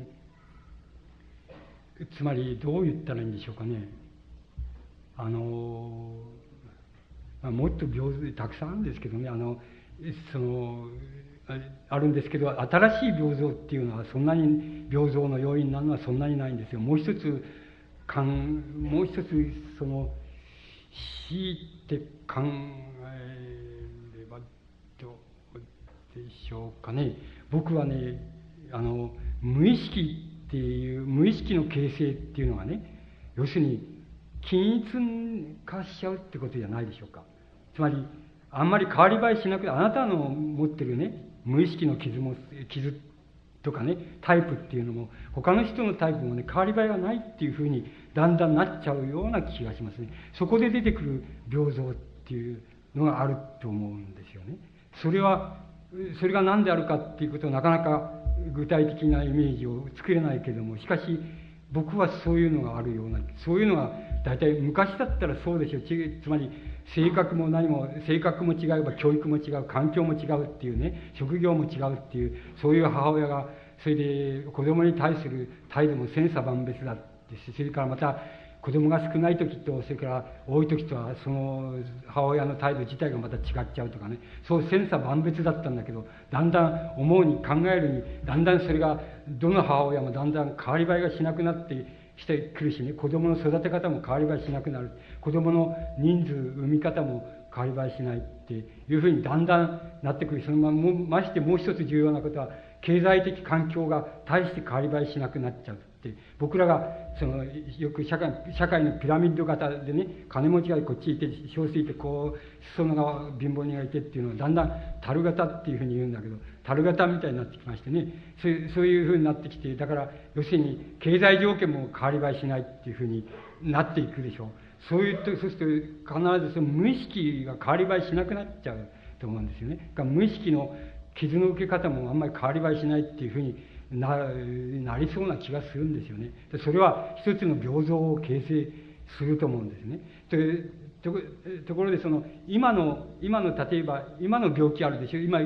盛んに教育者がさ現代社会の病像だ病気だっていうふうに例えばいじめであるとか学校内暴力だとかなんとかって言って現在社会の病像だって言ってるのがあるんでしょ。それは僕は違うと思ってますね。厳密に言えばそれは過去の病像ですね。あの現在以降に起こる病像じゃないです。過去のね病像を引きずってるんですよで過去の病像っていうのは簡単だって今母親の世代っていうののね、いうのの、要するに子供が小さい時の育て方っていうところがも非常に問題だったんです。問題っていうのは、つまりその母親が悪いっていうことじゃないんですよ。つまりそこが要するにある転換期だったんですよ。その激烈な転換期、目に見えない転換期だったんですよ。そこのところで違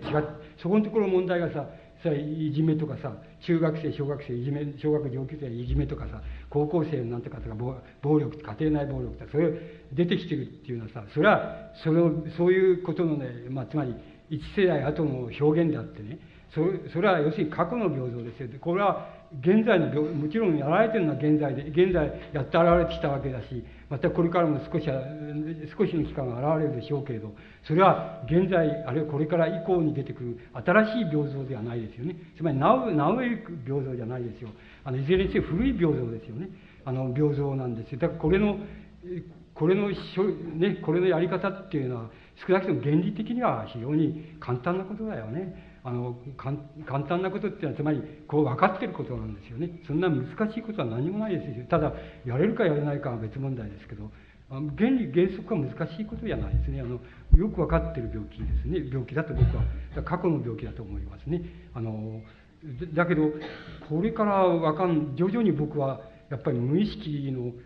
均質化っていうんでしょうかね無意識の均質化っていうことが起こる起こってくるような気がしますしその時に現れてくる病像っていうのが僕はあるような気がしていますね。あなたのおっしゃるような、ように、管理っていうことも、管理社会っていうね、管理っていうこともその一つだっていうふうには思いますけど、それでもひっくるめることはちょっと、抽象度が違うっていう気が僕はしますけどね。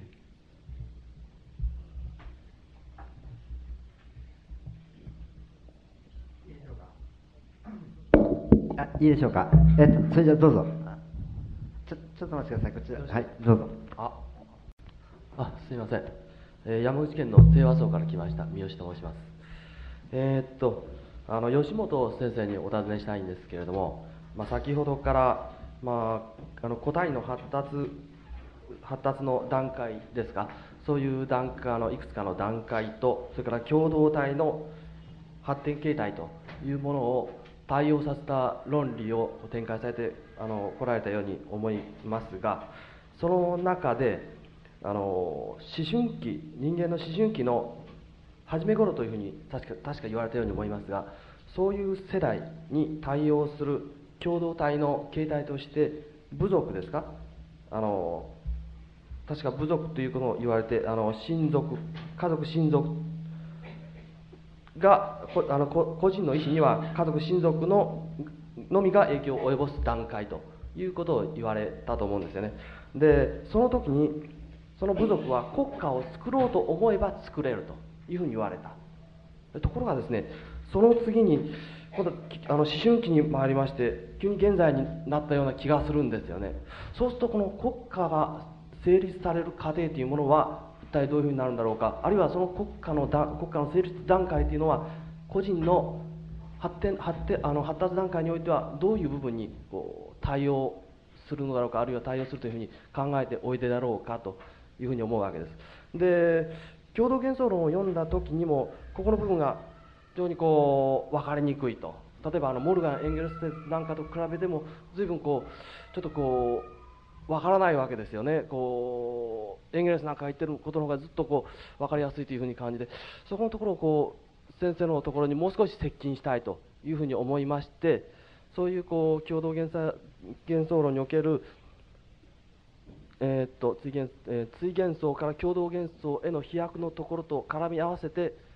えー、お教え願えれば非常にこう嬉しいと思います。15年来の不安でございますので。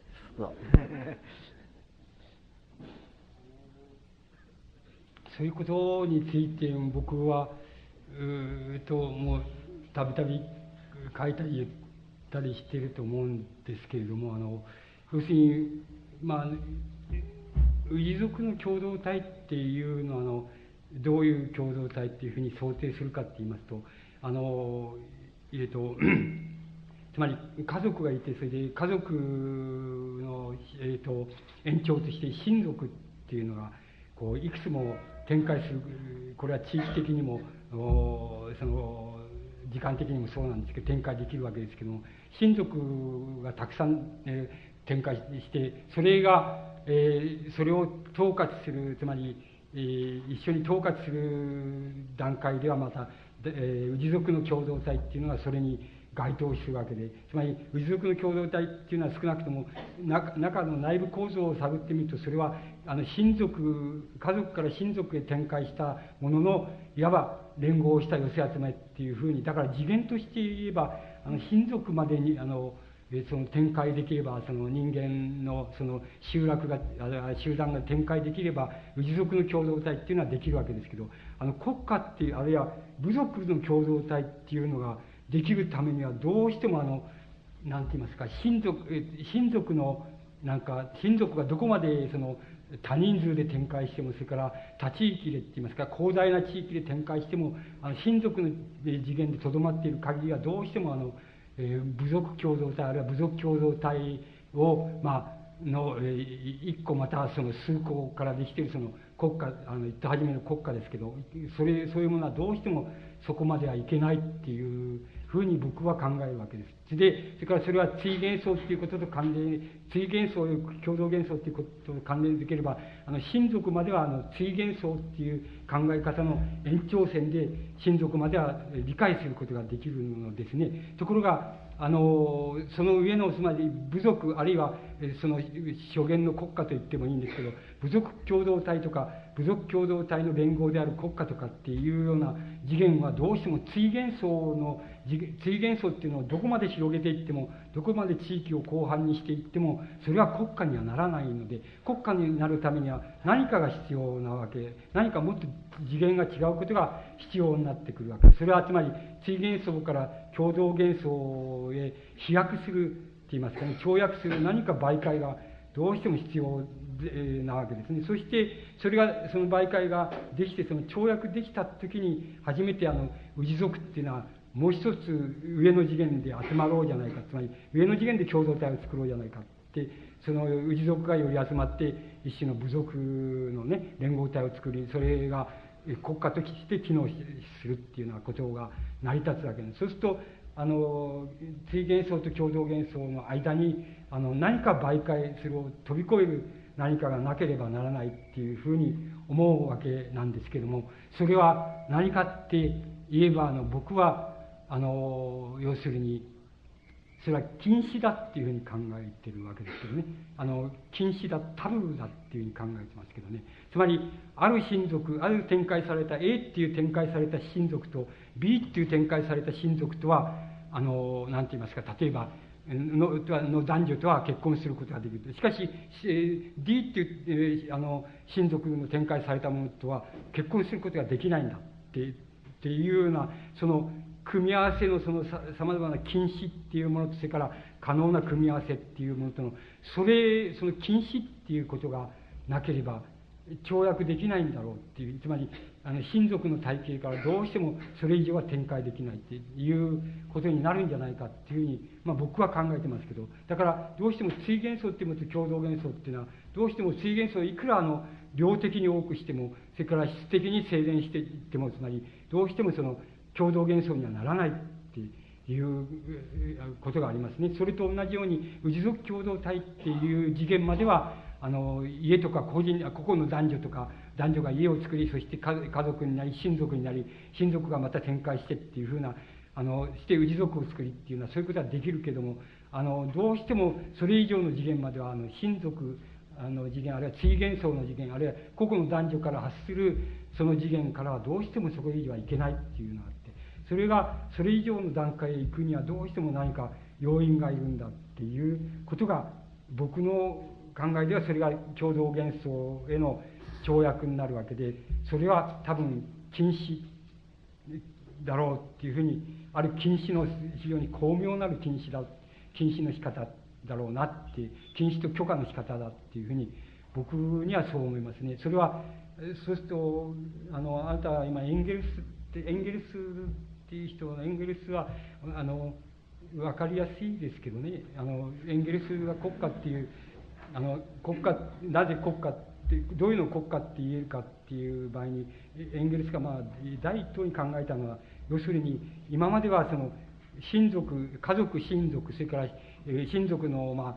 集合体である氏族っていうのはねそこまでは要するにあの、まあ、外的他の氏族からと喧嘩しなきゃならないっていう時にはよし今日は若者ここの若者が当番でやれっていうのはつまり、そういう次元で、つまり、同じ親族の中から、印図を引っ張り出してきて、それで、それに勃起でも、槍でも持たして、それで、あの、チャンバラして、その、追っ払うとかっていうのは、そういう意味で、つまり、いわば軍、軍隊的な、防衛的な、とか攻撃的なあれっていう、軍隊的なものっていうのは、武器を持った印図っていうのは、つまり、同じ親族の中から若者を選んできて、それでややれたところが、ややったんだ。それが寄せ集まったってそうしたんだ。ところが、あの、国家っていう次元になったら、要するに、あの、国家に固有なその、え軍隊、え武力、集団ですね。固有に国家が自分でその雇ってる固有な、つまり各部落から出てきた人じゃなくて、要するに、ああるいは各親族から出てきた武器で持った人じゃなくて、国家自体があの作った、作って雇ったそういう防衛集団っていうのが、まず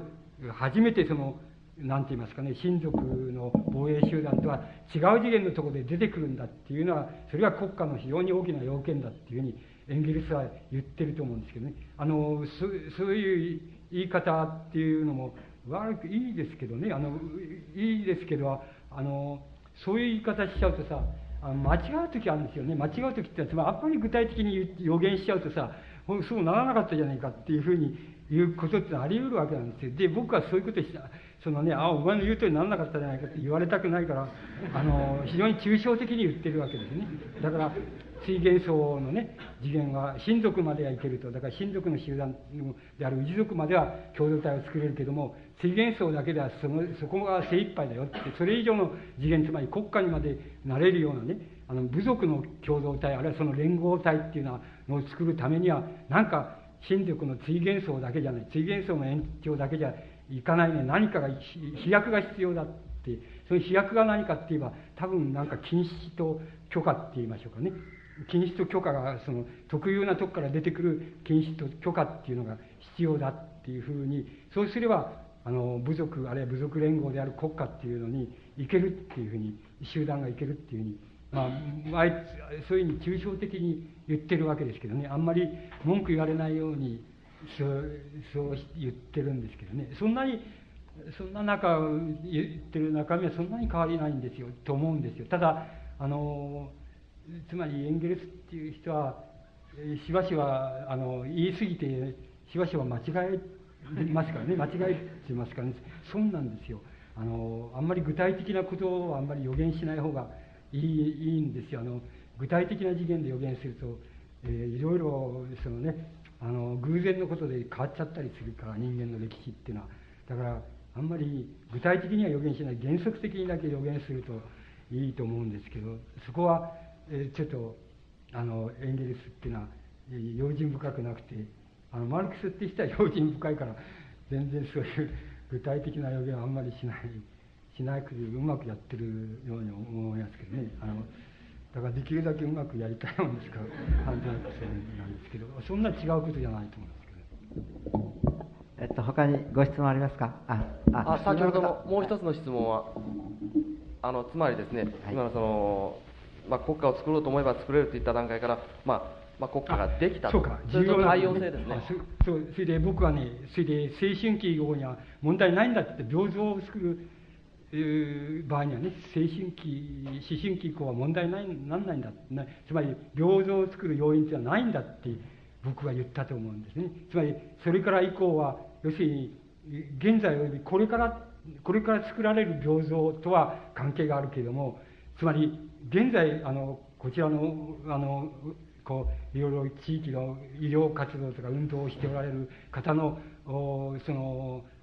何て言いますか、非常に対象として熱心にされている対象は全部過去の平等なんですよ。過去から来た平等であるし、過去と対応づけられる平等であるし、それから人間の過去と、つまり人間の乳幼児期と対応づけられる病気なんですよ。そ、そこに源泉の、まあ全部があるとは言いませんけど、一つがある、重要な一つがあるという平等なんですよね。それを今、それをあくまでもなく、どっかでなくさ、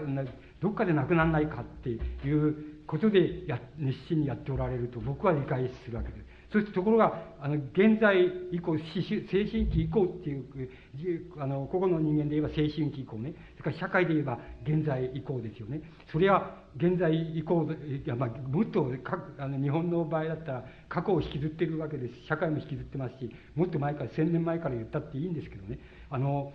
それ以降はね、未来の平等を作る可能性っていうのは、あるっていうふうに思いますけどね。あの、あると思います。それと対応づけられる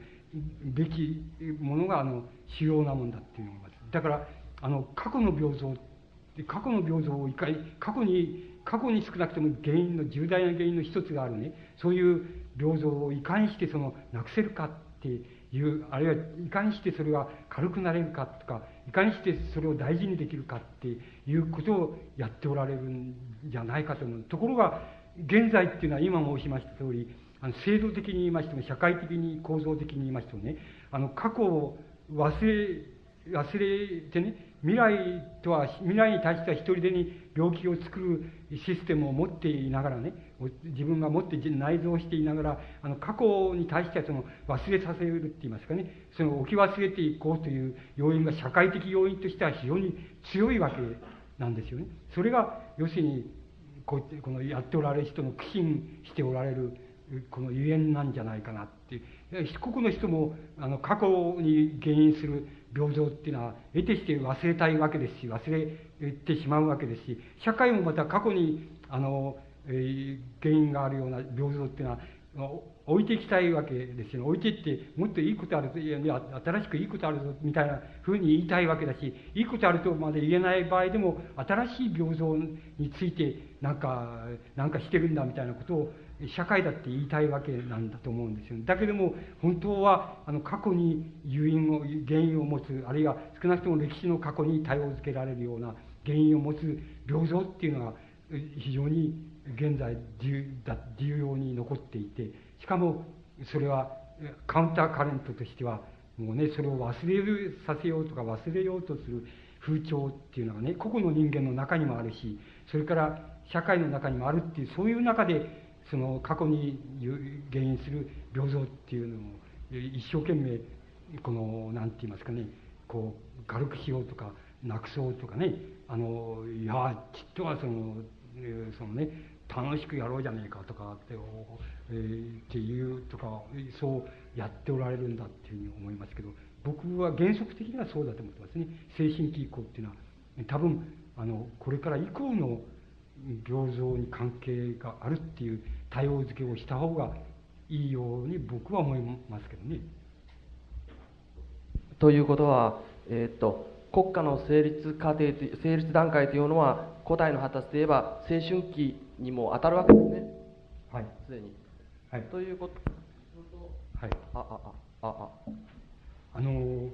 あこえっ、ー、とえよろしいですか？あの国国家って今度は定義が難しいんだけど国家っていう言葉はね、はい、近代以降出てきたんですよだから出てきた言葉なんだから、えっと、国家っていう場合には近代国家っていう意味になっちゃうんですねそれ近代国家っていう意味は資本主義国家っていう意味になってそれはもう現在になっちゃうわけなんですよね。それでそしておいて逆に国家っていうのの構造は一体どういう条件なん近代国家の条件ってのはどうなんだっていうふうに逆に分析していってそうだったら源泉は古代古代古代の時にねあの初期国家っていうのはここにあったじゃないかそれは部族共同体っていうのがあの成立した時には少なくとも国家の可能性があったっていうふうにそういうふうに国家っていうのは定義づけられるんじゃないかっていうふうにそういうふうに遡っていったっていうのがあのそのね言葉からする国家の意味合いであって。だから国家っていうと大体近代国家以降っていうつまりそれは思春期以降人類の歴史で言えば青春期以降っていうことであってでもそれそのねそういう条件を持ってるっていうだけならすでに古代の時にありましたよっていうふうになっていったと思いますけどね考え方が。出方がそうなっていったと思いますから。それで近代国家つまり資本主義国家っていうもの以外の国家とか以上の国家っていうのは今のところはないんですよ。だからあのところが資本主義国家っていうのも今度は現在ではあの非常に高度化してしまってあの近代国家の要因ではちょっと未知であるぞっていうわからないぞっていうような要因があの少なくとも先進的な国家ではあので要因が出てきつつあるっていうことがあると思います。それは多分新しい平等と対応づけられる問題になっていくんだろうなっていうふうには思いますけどね。他にもたくさんいらっしゃるからいいですか？どうもありがとうございます。はい。えっと、ほあ他にございますか？じゃあ、一つ病院の先生はよろしくお願いします。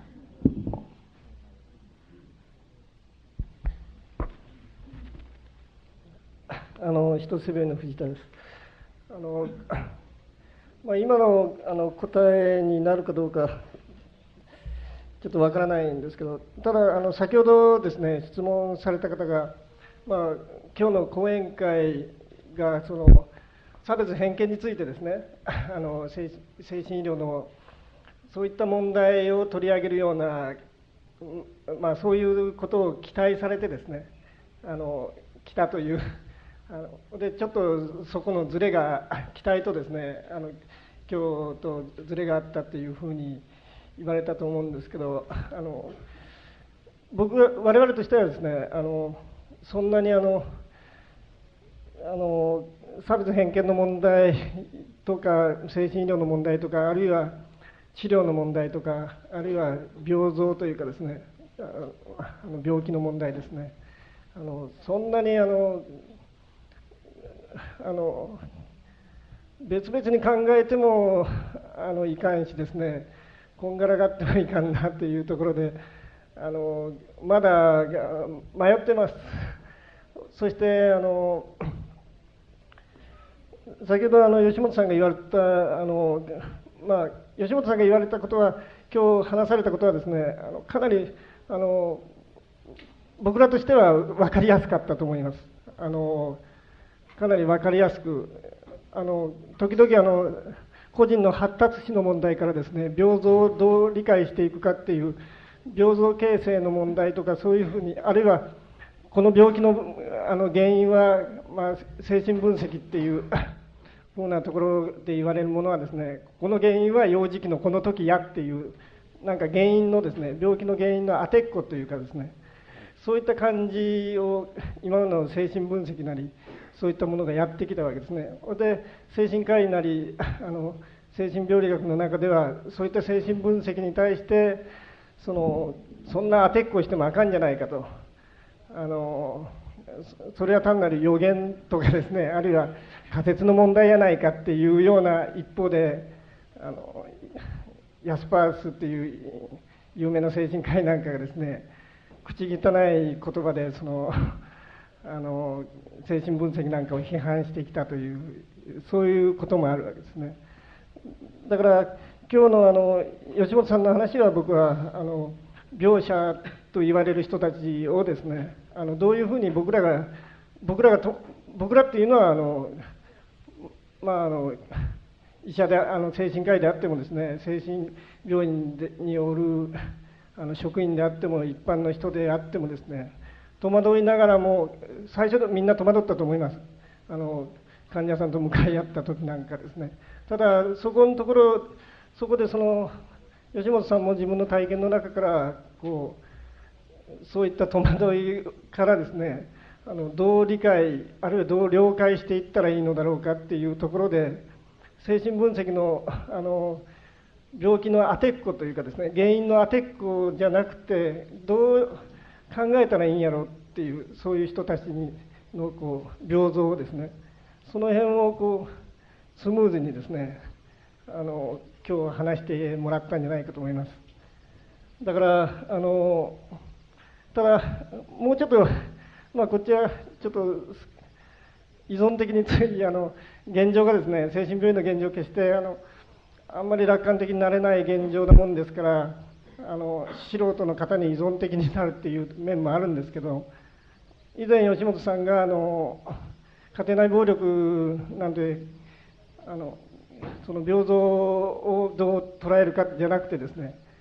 父親が一発ひっぱひっぱたいたら治るんだっていうようなことをどっかで言われとったような気もするんですけどその辺のそのそういったこ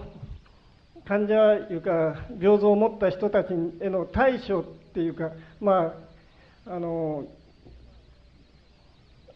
知り合いの精神科の方に行きなさいっていうふうに吉本さん言われてるみたいですけどただそこでそこでの対処についてあるいは今の精神医療というかですね精神科医たちのあの病気に対するこう対処というかそういったものについてできたらちょっとコメントしてもらいたいかなと印象をいうかですねどう考えておられるかっていうのをお願いしたいんですけど。えー、っとあ先ほどの質問に対してですねあのお答えになったかどうか分かりませんが一つ上にはどうしてるかということと同時にじゃああの吉本さんの本人はですねえー、今の精神科医なり精神病院があどうご覧になってるかという質問とですね合わせているような気がするんです。その点お願いできますでしょうか？なんか一言。はい。あのえっと具体的に自分はどうしてるかっていうあのことを申し上げたらいいと思う。だからつまり自分は精神科のお医者さんとどうどういう関係の結び方をしてるかっていうことを自分の体験を申し上げればいいんだと思うんですけどそれでどう感じてるかっていうことなんですけどあの僕はそういうふうに20年ぐらいお相手してる人たちっているんですけどもあのそういう人も持ってきてもいいようにあしてもいいんですけども僕のえっ、ー、と甥っ子もやっぱりあの今日などで言えばその受け身のあの病気でそれであの、えー、その体あれを申しますと結局えっ、ー、とうん。とまあ甥っ子ですからまあ兄兄貴の子供なんですけども兄貴の子供ですけども兄貴がはもう死んでしまいましたから兄貴の嫁さんって言いますか、えー、あのがいるわけですし兄弟がいるわけですけどもあのうんと病気に、え、なってあの一つのことは要するにせえっ、ー、と自分自分のその受け合えるって言いますか心理でもありますか自分で受け合えたりあの相手をでしていられたりする範囲内限りはそのそういうふうにしようと思ってやってやりましたですけれどもどうしてもあのこれは自分の何て言いますか時間的にも生活的にも手に負えないっていうようなことがあの一つあの一つとそれからあのあまりえっ、ー、とあまり僕がその何て言います介入することをあのその子供に対して甥っ子に対して介入することをその母親は好まないと言いますかつまり最後のところでどういうふうになるかっていうとあのあんまりうちのことはうちの子のことをそんなに構わないでくれっていうふうに、えー、と言われるともうそれはつまりそれ以上はどうしてももう踏み込めないっていうこと。あの親族であるとなおさらそうでそれは踏み込めないそんならもうあのあれするとそそれじゃその代わりにあの知ってるお医者さんのところへ、えー、行きなさいっていうふうにそういうふうにあれしてその行か行かせ知ってるお医者さんのところに今も行かしてあの行くようにしているんですけどもあのしかしいずれにせよあのうん治らないですね。治らないですねってのはつまりあのある程度まであのよくあれしてくるとあのその甥っ子の方であもう行きたがらなくなってしまいますね。行きたがらない行きたがらなくなってしまって行かない行きたがらない口実としてあれは藪医者だっていうこういうふうに藪医者だからダメだっていくら言ったってダメだってこういうふうに言うわけなんです。それでそれじゃそんなバカなことないとか言ってまた行かせまた説得して行かせようとするともう過剰介入になってくる来てとそのおふくろさんにつまり僕の義理の姉ですけどもおふくろさんにあのあんまりそそそんなふうに構わないでくれってそれそんなふうにまで構われる理由はないっていうか根拠はないと。つまり理由はあなたに構われる根拠はないと。それでえっ、ー、と、え、ないと。で私が要するにあのえっ、ー、と本屋さんのこえっ、とその甥っ子はその本屋さんの小売店をやっているわけ。それもそれもおあつらい向きにつまりえーと、学生運動のその挫折体験を持ちましてそれで学校を辞めていましてそれで自分でああの自分の家を本屋さんに改造しましてそれで本屋さんをやっているだからでおふくろさんは、まあ、そこで同じうちで手伝いを手伝ってあげているわけです。だからあの要するにそんなに構ってくれるなと構ってくれるなと私が要するに、えっと、生きてる間はその私が要するに、えー、あれしてそのあのちゃんと、やっていけばいいんだからあのあなたは余計なことをそれ以上してくれる必要はないってこういうふうに言われるともうまたそこがまあ限界であって、え、そうすると今ではご本人は医者に行かないで要するにあのおふくろさんが例えば、えーとえー、2週間に一度来なさいって言われて2週間に一度行ってその間なれを報告してそれで自分で薬を代わりにもらってきてっていうようなことをやってあの習慣的にやって、え、いるわけですけれども僕の理解の仕方ではあの治るとは到底思えないってそれで治るとは到底思えないっていう場合にじゃあ誰に、ね、だ誰にあれが誰にそのあれがあるのかってその責任があるのかっていうふうになっていくとあのどうも第一番僕にはその第一番はその母親が一番いけない。つまり僕の義理の姉ですけど母親が要するに一番いけないって要するに無限に例えばつまり母親の方は要するに家庭内暴力されても何されても要するにで治らなくても何でもとにかく無限にそれは自分が抱え込んでしまえばもう、えー、いいっていうふうに考えてあと経済的な問題だけなんだから自分が代わりにその本屋さんのあれをやってやればその、そうすればいいはずなんだからそのつまり見かけ上どこにも矛盾がないわけだからそれでいいじゃないかっていうふうになっていくのでその母親が一番悪いっていうふうに思うわけです。それでそれそれ以上は今度はあの何て言いますかおお医者さんのお医者さんっていうのは何かっていうことになるわけですけどつまりあのお医者さんっていうのは何かっていうことですけどもそれはあのえ、ー、とフーコなんかはその病気を扱う僧侶だって坊さんだっていうふうに死を扱う坊さんじゃなくて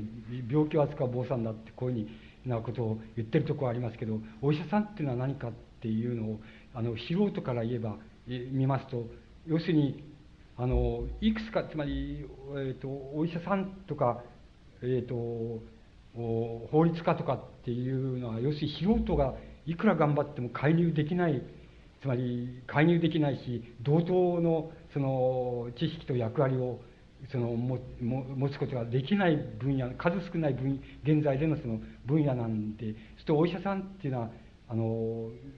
そのなんていうかな僕はその精神科のお医者さんも同じだってそのやっぱりこれは一種のなんて言いますか生殖だっていう生殖って言いますかね。あの聖なる職業だっていうふうに思えるわけです。それであのそれでこれは聖なるという意味合いはあの高尚なっていう意味合いももちろんあるんでしょうけども僕は要するに素人がどうしても絶対に介入できない、うん、ところにいるという意味合いで生殖だっていうふうに思ってるわけですけどもあのところがこのこの生殖って言われてるお医者さんがもう僕のそのえ、ー、と息子あの甥っ子のあれを見てればよくわかるんですけどももう一日に何十何十人とにとなくこう入れ替わり立ち替わりこうあれしてるわけでこれこれを直せって言ったって無理じゃないかっていうのが僕の理解の仕方なんです。つまりこれをどうやったら治すのかってこれどうやったらどこまでそれじゃお医者さんの逆から言うと責任を持てるか。1人2人か3人だったら1日に2人か3人だったらよしやれるっていうふうな確信が持てるかもしれないけど何十人も扱っててこれ、えー、治せるなんて確信が持てるっていうことの方がかえって超人的であの考えられないからこれはお医者さんのせいでもないみたいな風になっていけば、えーと、その限界は非常にはっきりしているのでお医者さんと患者の数がつまり精神精神科のお医者のさんの数と患者さんの数が同じになれば少なくても精神障害者なくなるだろうっていうつまりなくなるだろうっていうことが一応その原あの原則としては言えるけれど今はもうはるかに何十分の1っていう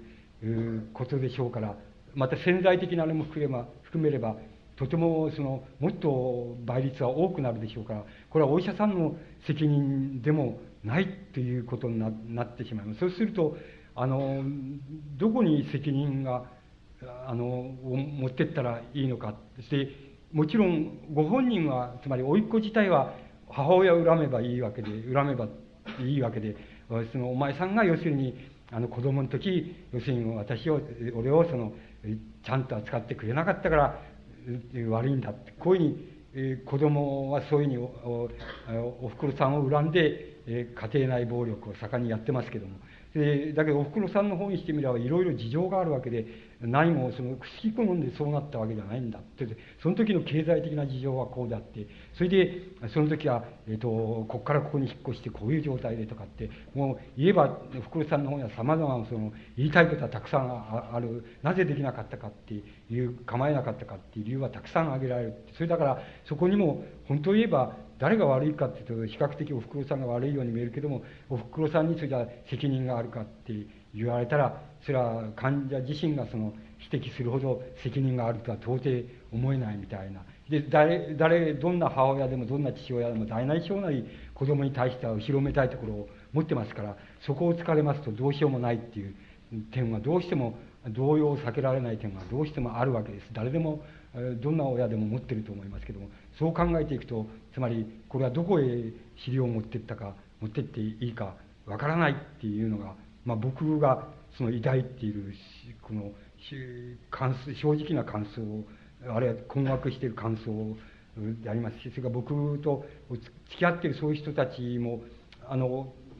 あの大部分の人たちはあのここへ行っちゃったらこのこのお医者さんとこ行っちゃってってみたらどうですかっていうふうに言ってお医者さんに要するに僕がそのなんか要するに自分が面倒くさいしあの専門家でもないし構えないもんだからなんかそれを追っつけてるっていう感じがお医者さんに俺は追っつけてるっていう追っつけて自分のあれを開始してるっていう感じが大変自分になんか気持ちの中あってその後ろめたくてしょうがないっていうのが僕の感じ方でであの特にそのいつでも押っつけてるお医者さんっていうのは何人かいるわけですけど特定のお医者さんっているわけですけどもうその人には悪くても後ろめたくてしょうがないっていう感じをいつでも抱いていますしまたお医者さんの方にしてもどうしようもないんだよなってつまり一人二人じゃないんだからそれどうしようもないもんなっていう感じは負えないんじゃないかってそうすると何何らかの形であのこう治らなくても、え治らなくてもやれるっていう治らなくてもやれるっていうそれこそその、えー、病気病気共同体みたいなものをこうがその作れれば無形のまんまつまり行政単位としてじゃなくてあの無形のまんま作れればあの一番いいわけですけどもその種のつまり病気共同体っていうのはあの共同体っていうのはつまりそれこそ受け身でしか作れないいうことがあるあると思うんですつまりこれをあのつまり積極的な主張としてとか積極的な行政単位として病気村とか病気町を作ろうじゃないかって人工的に作ろうじゃないかってそれでそれは一個の独立した行政単位として国家にあるいは地域の行政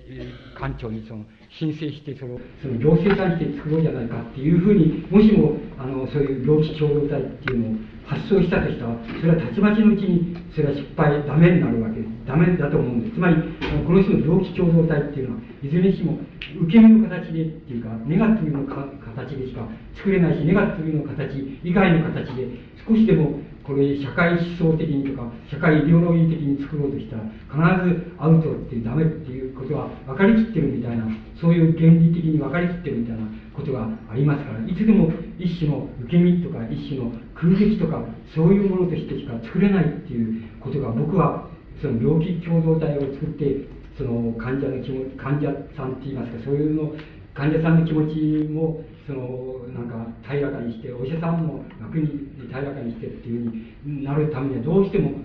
そのそういう病気共同体っていうのをこうネガティブな形で作る以外にないんだっていう感じがしてしょうがないんですけどもそれも少しでもあのなんかそれこそあの五味康介のその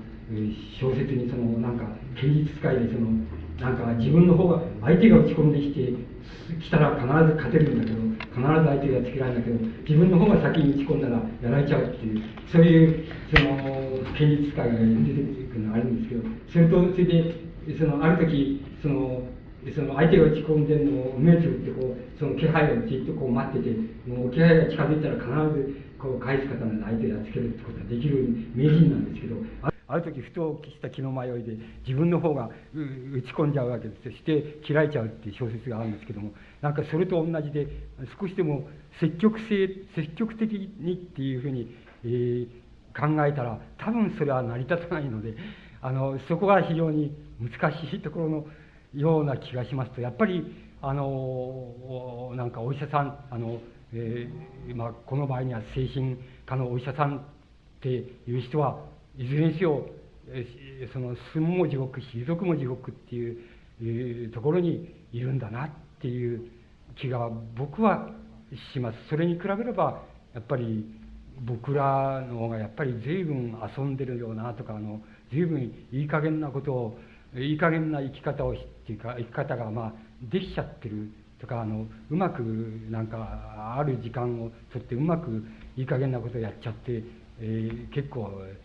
楽しんじゃってるよなっていうような気がします。それでそれは多分主観的には楽しま楽しもうと思ってても多分何十人も一人で何十人も抱え込んでって言ったらそれはできないっていうのがあの現状じゃないかなと考えるとやっぱり地獄だっていう地獄だっていうのが僕の感想ですけどね。どうしてでも積極性はどうしても持てない。つまりあの積極的にやったらダメになっちゃうしあのそれをまあ一種の政治思想とか社会運動思想に結びつけたらまたすぐにダメになっちゃう。だから非常に受け身な形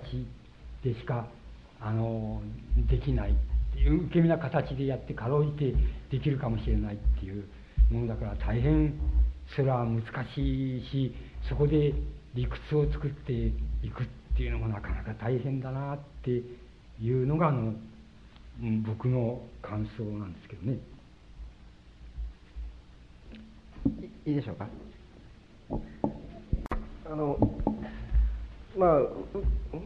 受け身の精神医療か受け身の精神科医っていう ことはまあ現状としてはその今言われたですねそ、まあ、そういうところに僕ら、まあ、我々の病院もですねそういうところに立ってるっていうことは、まあ、認めざるを得ないと思います。あのそれでいや僕らのがずっと楽だって言うでしょ？言いましたけどね。僕らもね本気になるとね楽でないっていうと同じとこがあるんですよ。つまり本気になるとっていうのはねあの 先ほど紹介司会者の方があの要するに僕はなんか有名でなんとかでって有名で素人でっておっしゃいましたけど、えっと、それは僕はよく知らないんですけど、え、大して自分の本体をつかめてないんですけどただそうじゃなくて本気になってあの文文学とか思想とかっていうのを推し進めようとしてる部分僕の中にもそういう部分があってそういう部分でそういう部分での雑誌をずっと発行しながら61年以降やってきてるわけですけどもそういう少し真面目な面で言いますとある意味で大変似てるとこがあるんですね。つまり昔だったらちょっとあの何て言いますかその、えこのアングラっていうことでねアングラにこもってねそれでしこしことやっていてそれで社会全体はみんな敵だっていうふうに社会秩序はみんな敵だと思ってアングラにのところにあれしてそれでしこしこそこで雑誌をやってたんだけどだんだんその社会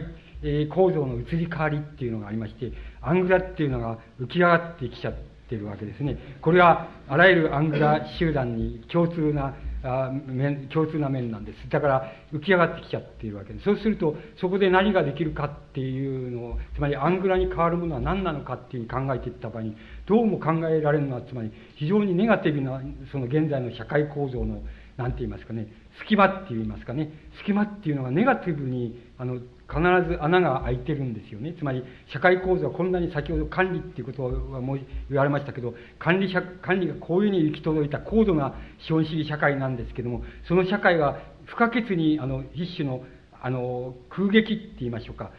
空撃っていうのを不可欠に持たざるを得ないっていうことがどうしてもあると思うんですよ。ああるわけですよ。だから、その空撃っていうところでならば、まだ何かできるっていうふうに僕らは考えまして、あの、かろうじてそこのところでその、ひがみついているところがあるわけなんです。そうすると、そこでしがみつ、その空撃っていうのは、要するに、しかし、現在の社会秩序が、って言いましょうかね、社会秩序の有力者が、つまり権力者が、それを潰しちゃえと思ったり、もっと具体的に言って、ある町の中にその空撃があったと、ここに空撃があったと、それを大家さんが、もうそこ開けてくれって言われれば、すぐ、はい、そうですかって、俺は頑張ってここに籠城するぞっていうわけにいかないので、はい、そうですかって言って、あの、そこを移動して、移転して、また違う空撃を求めなくちゃいけないっていうことになるわけなんですよ。そうすると、それが今の、